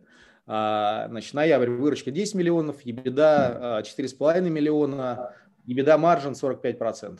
Это постковидный клуб, э, и вот этот график верхний, он показывает темпы, темпы набора клиентской массы. То есть на сегодняшний день мы э, выше, чем до пандемии, и приток клиентов в клуб в этом месяце составил почти 1100 новых клиентов. Если я, буду это рассказывать в классической индустрии, ну, наверное, так сказать, меня, меня так сказать, э, посчитают э, фантазером. А вот, но поскольку весь аккаунтинг наш и бухгалтерию, и налоговую планирую э, ведет компания Deloitte Touche, мы, от, мы аутсорсим. А эта компания, как известно, из большой четверки. Но нам очень легко показать и подтвердить те результаты, которых мы добиваемся. Пожалуйста, ребята, смотрите, вот. Значит, Э, это существующий клуб. Я вам приведу два примера. Ну, можно сказать, окей, ребята, это какая-то прошлая история. А что же вот с новыми клубами? У нас есть два клуба, которых мы, которые мы открыли уже в постковидное время. Это клуб э, в Мытищах и Одинцово. Одинцово был открыт в июле первого числа, то есть первый день, когда Московская область открыла, открыла возможность, так сказать, доступа в клубы. А, вот наглядный пример а, набора клиентской массы. То есть сейчас это 2500 клиентов а, в клубе. Мы прошли брейк-ивен на третий-четвертый месяц, потому что брейк-ивен клуба – это 1900 клиентов приблизительно. И пример Одинцова. Одинцова у нас начал работать физически ну, э, с сентября месяца. Это 2000 клиентов в ноябре уже, и мы прошли брейк-ивен. То есть фактически постковидная история подтверждает все те предположения, которые были, были, были, так сказать, у нас сделаны, к которым мы шли в доковидную эпоху. А, то есть э, никто не мог в жизни представить, что мы будем проходить такой стресс-тест в фитнес-индустрии, да. Ну вот пришлось. А, прошли, а, прошли на существующих клубах, прошли на клубах, которые открылись были недавно, и, а, соответственно, на клубах, которые открылись постковидно. Результаты везде приблизительно одинаковые, то есть мы уверенно находимся в, ну, э, вот в тех assumptions финансовых, о которых я сказал. EBITDA margin порядка 45%, срок окупаемости 3,5 года. И более того, мы считаем, что та ситуация, которая, которая складывается на рынке, она просто для нас уникальна, потому что арендные ставки падают. А, то есть наша стратегия размещаться в торговых центрах. Торговые центры теряют арендаторов. У нас нет бассейна, поэтому нам просто это делать. Мы как ритейлер размещаемся. Да? И э, второе, подписчная модель. Э, к ней уже привыкло абсолютное большинство народонаселения, оно воспринимает ее как нечто уже естественное абсолютно. Да? А, ну, третье, мы даем уровень качества, уровень сервиса такой, который ну, с нами трудно конкурировать, потому что наш вендор, как я сказал, это компания Техноджим, а, лидер европейского рынка, и они первое, второе место делят с лайф-фитнесом в мире. То есть Э, очень качественный ремонт, свет и так далее, так далее, так далее. Если будет интересно, можно зайти на сайт, выбрать любой клуб, посмотреть, как все это выглядит э, и так далее. Ну и у нас накопилась статистика, то есть на сегодняшний день э, это 7 действующих клубов, порядка миллиарда рублей мы туда проинвестировали, там, собственного капитала. Ну и понимаем, что там, ключевой поинт для нас это, это рост. Что касается рынка, то емкость рынка города Москвы это и, и Московской области это 100 клубов, емкость э, глобальная, так сказать, э, рынка России это 1000 клубов. Ну, понятно, что надо туда, так сказать, добежать. Но это большая-большая такая, э, как нам кажется, интересная, интересная история. Вот. Там присутствует слово а, почему? Потому что мы говорим, ребят, мы, ну, мы IT-компания в области фитнеса, то есть мы, наше core, core ядро – это IT-платформа, которая позволяет нам эффективно управлять, экономить кост, э, привлекать клиентов и так далее, так далее, так далее. Поэтому это а, ну, один из ключевых краеугольных камней вот такой вот, так сказать, эффективности. А, ну, наши партнеры – это компания Техножим, как я сказал, Deloitte, э, компания JLL нам международная помогает делать fit-out, и международная компания, опять же, э, DLL – это наш вендор по лизингу оборудования, это дочка Рабобанка. Я постарался кратко изложить нашу философию, кто мы, что мы и так далее. Если есть какие-то вопросы, возможно, я готов на них там отвечать. Спасибо большое, а, Иван. А, ну, наверное, прежде чем э, задать вопросы, хотелось бы, чтобы Вячеслав прокомментировал с точки зрения того, как, собственно, в это можно инвестировать. Опять-таки, это инвестиции в equity историю или это э, инвестиции в какую-то долговую историю? Ну, как я уже говорил, что это некий микс в данном конкретном проекте мы предлагаем нашим... Такое мезонинное, да, скорее? Ну, не то, что мезонинное, но по большому счету, да, да, то есть э, можно назвать это так, э, поэтому здесь можно получить как бы все возможные плюшки, да, которые этот проект несет в себе, и как с точки зрения там, роста стоимости, так и с точки зрения обеспечения там, достаточно стабильного денежного потока. А, вообще, как бы, если продолжать эм, вопрос именно про инвестиции в такие а, прямые, да, и непосредственно конкретные проекты, тут уже, ну, объективно мы заходим а, на территорию там коллег с их э, венчурными инвестициями, с венчурными фондами. Да, конечно. Да, и как бы, ну, то есть то, что делают за большие чеки там от нескольких миллионов долларов, да, мы пытаемся все-таки немножечко как-то локализовать для более широкого круга инвесторов. Но э, венчурные проекты, они у них есть свои как бы особенности, да, то есть помимо того, что это может быть адекватно, ну, объективно там сумасшедшая доходность, при этом как бы есть э, всегда достаточно серьезный ну, будем называть вещи своими именами, да, всегда в венчурном проекте есть риск, да, именно поэтому он несет в себе большой доход. Поэтому с точки зрения реализации и отбора венчурных проектов вопрос э, становится очень актуальным их э, правильной оценки да, на входе и на выходе. Соответственно, как бы, если мы посмотрим там на, скажем так, обычный бизнес, да, стандартный, то как с оценкой все понятно. Есть доходный, есть сравнительный, есть затратный, то есть здесь э, нового ничего не придумано. А если мы посмотрим на методы оценки вечерных проектов, то ну, самых популярных, по-моему, только десяток различных способов оценки проекта. А как бы важно правильно оценить на входе, чтобы ну, мы всегда предполагаем, что наша инвестиция, мы всегда хотим купить дешевле, чтобы потом, потом продать подороже. Поэтому, если посмотреть, то там, всю историю оценки венчурных проектов именно на а, этапе выхода из этого проекта да, и фиксации прибыли, она во всем мире ну, плюс-минус базируется на самом объективном подходе, это на некой истории мультипликаторов э, к каким-то значимым финансовым показателям. Соответственно, как бы самым популярным является показатель прибыли, то есть фактически сколько инвестор э, заплатит за один рубль полученной прибыли от этого проекта. И эти мультипликаторы, они достаточно серьезно двигаются по значениям в зависимости от страны, в зависимости от индустрии, в зависимости от стадии зрелости проекта. То есть, например, если взять некий там э, среднюю температуру по больнице, то для сравнения там в Америке э, там средний коэффициент этого мультипликатора там на уровне 25-28, а в Германии в районе 14, в Китае там ну, тоже там чуть-чуть меньше, да, там 13-14.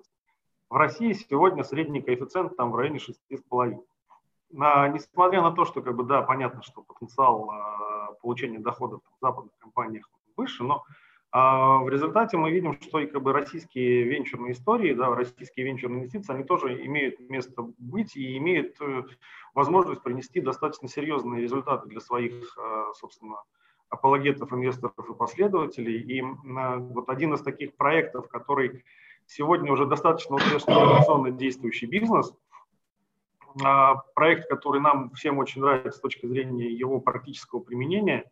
Я хочу предоставить слово Анастасии Люстина, да, которая собственно, этот проект инициирует. Это система Леклик, а, которую вы, наверное, тоже, как и нашу компанию, не совсем сильно знаете, но в отношении Леклика это точно, что, скорее всего, даже не зная о том, что вы ее не знаете, вы, возможно, ею уже и пользуетесь.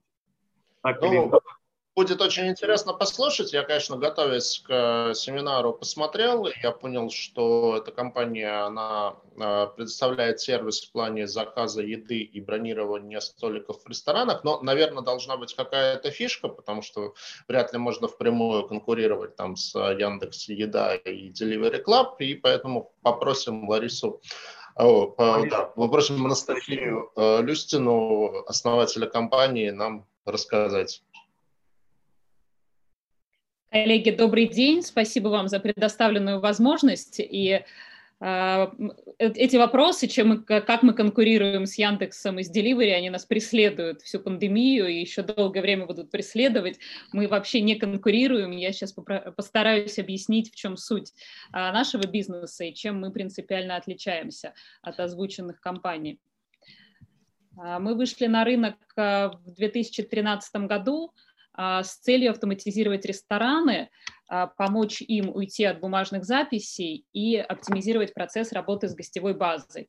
А, мы создали CRM-систему, это электронная книга резервов, которая позволяет э, хосты, пиар-специалисту, управленцу в ресторане позволяет собирать базу, сегментировать гостей. Это решение интегрируется с кассой ресторана. Есть два ключевых игрока на рынке, это AirKeeper и Айка.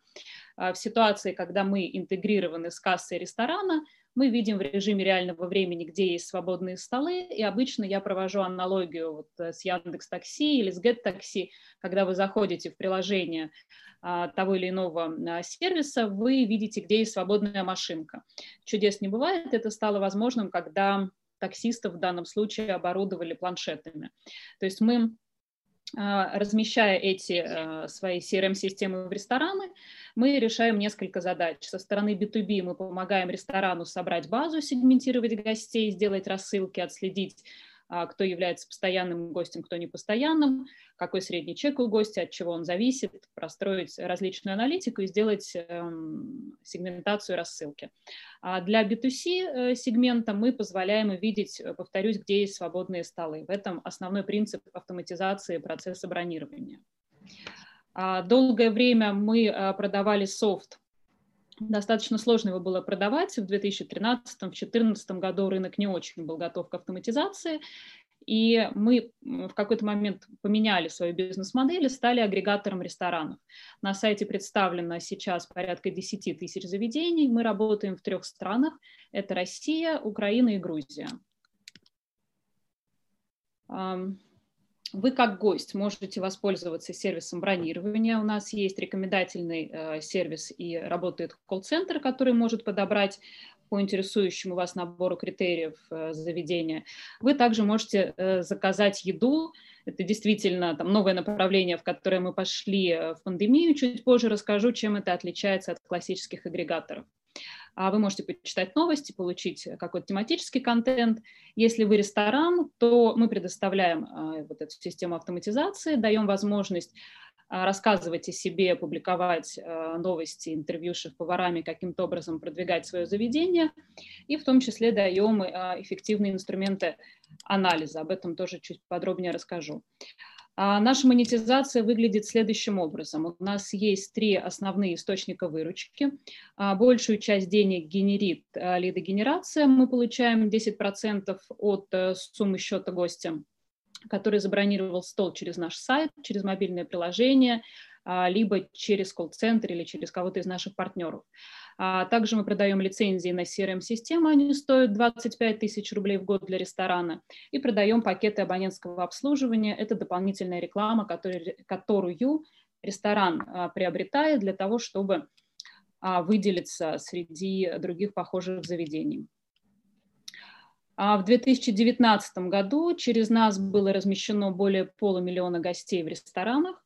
На контрактной основе с нами работает 2500 ресторанов – в этом году эм, цифры еще не сводили, но объективно, конечно, есть а, спад активности, в том числе потому, что рестораны были закрыты, потому что, потому что сейчас люди побаиваются, побаиваются ходить в рестораны. А у нас есть э, большое количество партнеров.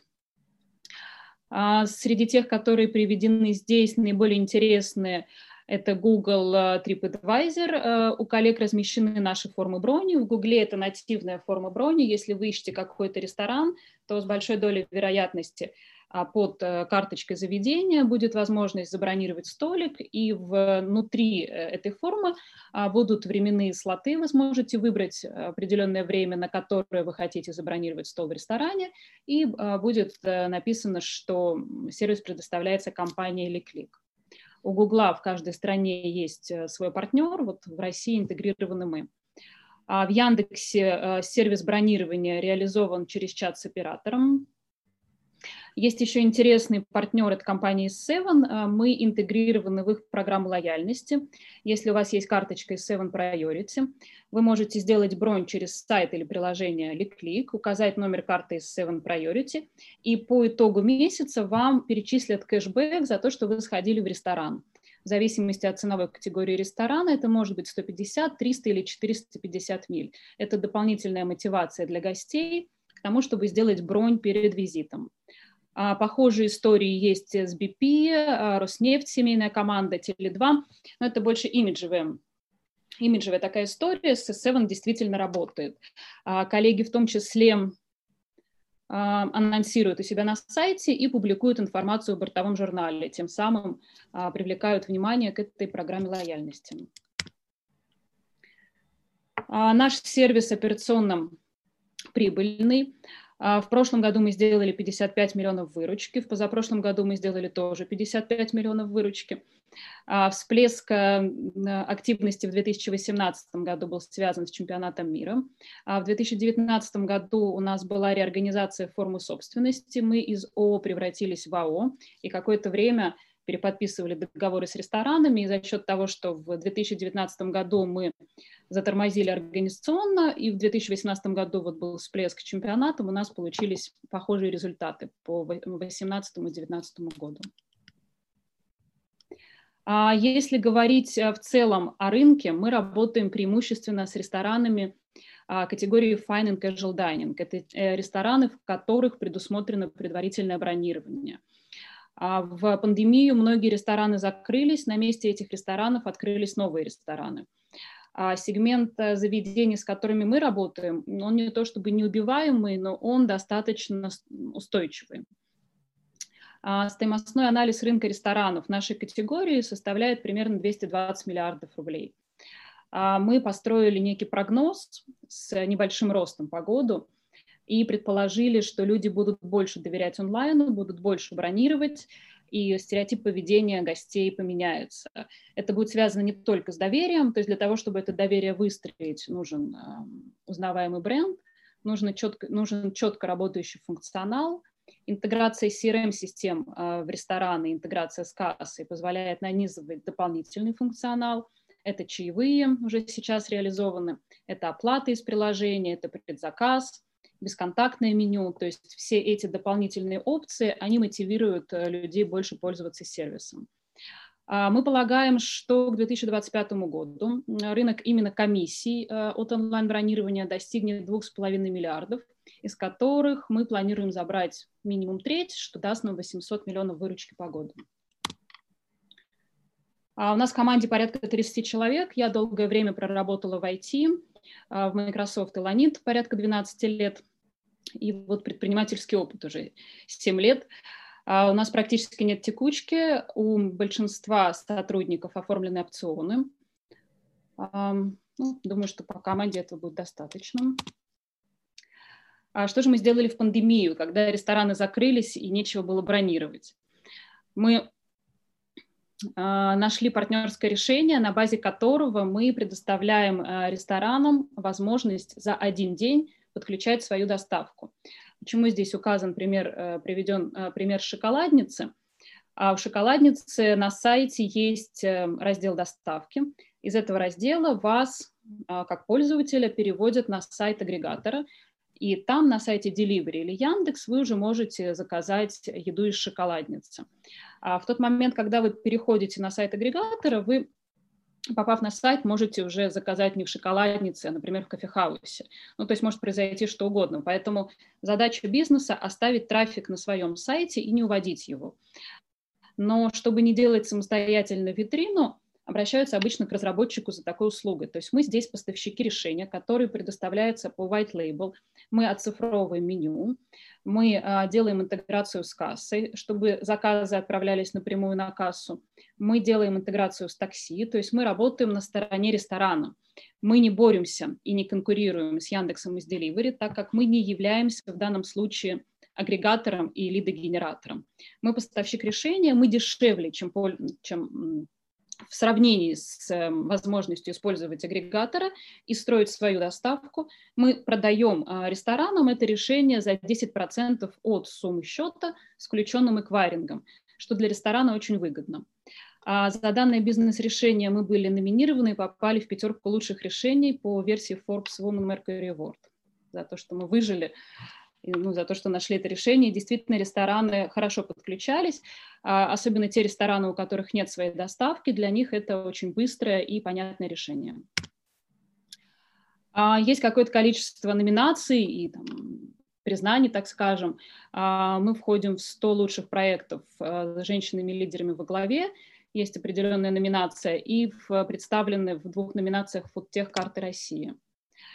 А есть конкуренты в э, каждой нише. Так как долгое время мы занимались бронированием, то ближайшие конкуренты а, – это GetTable, то место и афиша. А, GetTable был под большими венчурными инвестициями, но в апреле этого года компания ушла с рынка. Компания то место продолжает работать.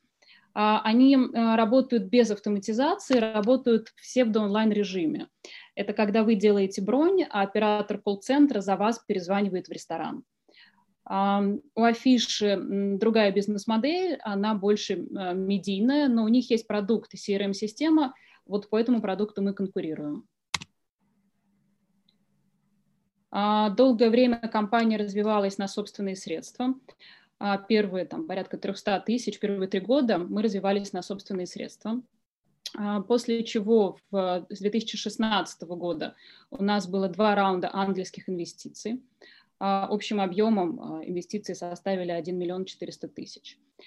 Сейчас у нас идет эм, второй раунд, есть подтверждение от бизнес-ангелов, которые уже участвуют, есть этапность этого финансирования, есть возможность поучаствовать, все детали можно будет получить у коллег. А зачем мы привлекаем деньги? У нас есть новый продукт, э, с которым мы выходим э, одновременно и на рынок России, на рынок Прибалтики, Скандинавии и дальше в Европу. Это та CRM-система, которую мы предлагали ресторанам. Она усовершенствованная, доработанная. Очень много интервью проводим с ресторанами, у всех определенная головная боль а, связанный с тем, что коллеги не умеют считать свою эффективность от доставки. Пока достаточно было гостей в зале, никто не задумывался об эффективности онлайн-каналов. А в онлайне с трафиком рестораны работают практически вслепую. Интуитивно они понимают, что они могут э, дать больше рекламы, и вероятнее к ним люди придут ну, после рекламы или на сайт, или на сайт агрегатора, либо к ним в соцсети. И что-то дальше произойдет, они закажут э, доставку, но как посчитать эффективность определенного канала рекламы, как агрегировать все каналы. Они не знают, у них нет специалистов такого уровня. И нет возможности посчитать юнит-экономику. Очень много общаемся с ресторанами, мы дорабатываем свой CRM-продукт и к нему э, пристраиваем аналитический инструмент, который позволяет автоматизировать процесс создания рекламных кампаний для ресторанов. Если не погружать вас в детали, выглядит это так. А, у нас большие планы по разработке, по доработке наших B2C а, продуктов и по B2B а, направлению. В принципе, эти инвестиции позволят выйти нам на выручку 100 миллионов рублей в год в ближайшие два года и выйти на капитализацию миллиард рублей. А так как мы все-таки такой проект больше венчурный, несмотря на то, что у нас есть предыстория, есть достаточно устойчивая бизнес-модель, но мы работаем на рост нашей капитализации. Поэтому а, мы операционно прибыльны, та часть э, разработки, которая идет на перспективу, мы вывели в капекс, и мы пытаемся балансировать. То есть мы э, достаточно эффективны по э, затратам, кост-эффективны, но при этом мы вкладываем в разработку продуктов для того, чтобы увеличивать стоимость своей компании, для того, чтобы быть более конкурентоспособными. А, спасибо. Буду рада ответить на ваши вопросы. Анастасия, спасибо огромное за презентацию. Прям, ну, я как человек тоже имеющий некоторое отношение к IT-бизнесу, на самом деле с огромным интересом послушал и, честно говоря, даже захотелось проинвестировать в вашу компанию. Спасибо. А, Вячеслав, расскажите нам, как это можно сделать. А, мы готовим сейчас э, фонд к регистрации, соответственно, целевой объем заявленный там, на уровне 2 миллионов долларов, мы его где-то пытаемся собрать. Вход предполагается минимальный порог от 1 миллиона рублей. А, стоимость пая, наверное, будет самая пониже, там 1100 можно поставить, но это не принципиально.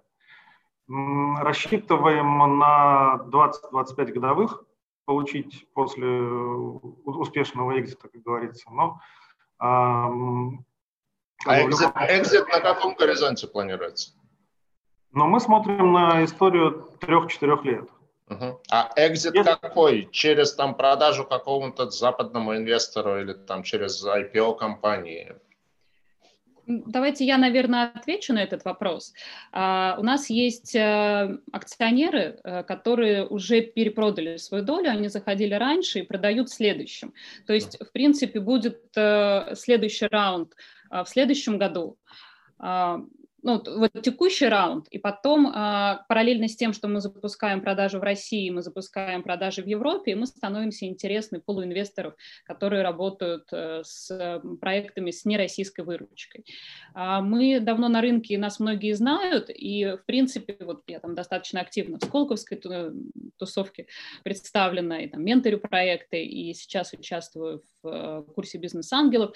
Это, я отвечаю на ваш вопрос, э, есть какое-то количество акционеров внутри, и есть бизнес-ангелы, которые понимают, какой следующий шаг продажи этого актива. Как только появляется нероссийская выручка, у них есть понимание, кому это предложить.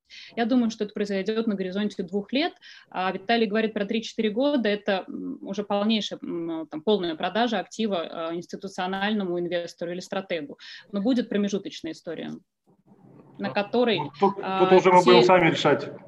Я имею в виду, пайщики будут решать, оставаться или выходить. Да? То есть опция такая предусматривается, но как бы все, все будет зависеть от тех результатов, которые проект покажет. Если они будут превышать ожидания, то ну, глупо отдавать кому-то курицу, которая несет золотые яйца. Анастасия, а почему как бы вот через такой механизм, а не через классические э, венчурные фонды, которых, в общем, тоже в России ну, немалое количество? Мы просто оригиналы, мы решили попробовать. Но коллеги предложили, мы а, не стали отказываться. Это не значит, что мы не общаемся с классическими а, венчурными фондами. Это просто одна из возможностей, которые мы решили использовать. Вячеслав, а в данном случае будет фонд именно специально зарегистрированный под инвестицию в эту компанию в Liquid? Да. Угу. Ну, держите в курсе, когда его запустите. Я прямо уже захотел подписаться. А, спасибо огромное. А, на спасибо. самом деле Плохая новость в том, что мы уже на 25 минут задержали это плановое время окончания нашего семинара. Но вот честно скажу, настолько было интересно слушать Анастасию про Леквик, что о времени сам забыл. А, Вячеслав, а, есть что-то дополнить там по дальнейшим планам компании, по тому, какие еще, может, проекты в обозримом будущем ждать? А, ну, как бы мы объективно не стоим на месте, и количество идей, которые там внутри нас проходят, их достаточно большое количество. Ну, например, сейчас э, вот, очень агрессивно, вернее, интенсивно рассматриваем проект там, инвестиций в телекоммуникации. А, есть одна интересная идея с эм, новой системой офлайн продаж, которая гарантирует идентификацию конечного покупателя, то есть это решение вопросов, ну, в том числе с доставкой алкоголя или рецептурных э, лекарственных средств. Мы смотрим большое количество проектов. Есть история с э, производством биоэтанола, э, потому что экология все-таки нашей страны, да, она для нас прежде всего важна. И вообще, как бы, ну, мы понимаем, что проектов в экономике большое количество, ну, как бы объять необъятное невозможно. Поэтому мы определили для себя там определенные сферы, которые нам наиболее интересны, и пытаемся смотреть проекты в них. То есть однозначно это информационные технологии, потому что мы живем уже в цифре с вами, да. Однозначно это экология, однозначно это здоровье человеческое, да, в любом его формате. Мы смотрим на то, что помогает э, людям жить, да, то есть и здоровье, и фитнес это тоже сюда же, да, и туризм, и рестораны. То есть потребительские истории, они всегда должны быть э, в портфеле, потому что это важно для, для всех людей, живущих в нашей стране.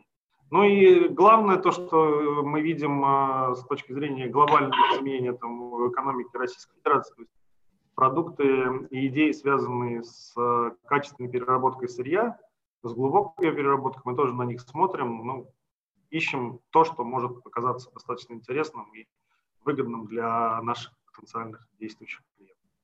Кто так.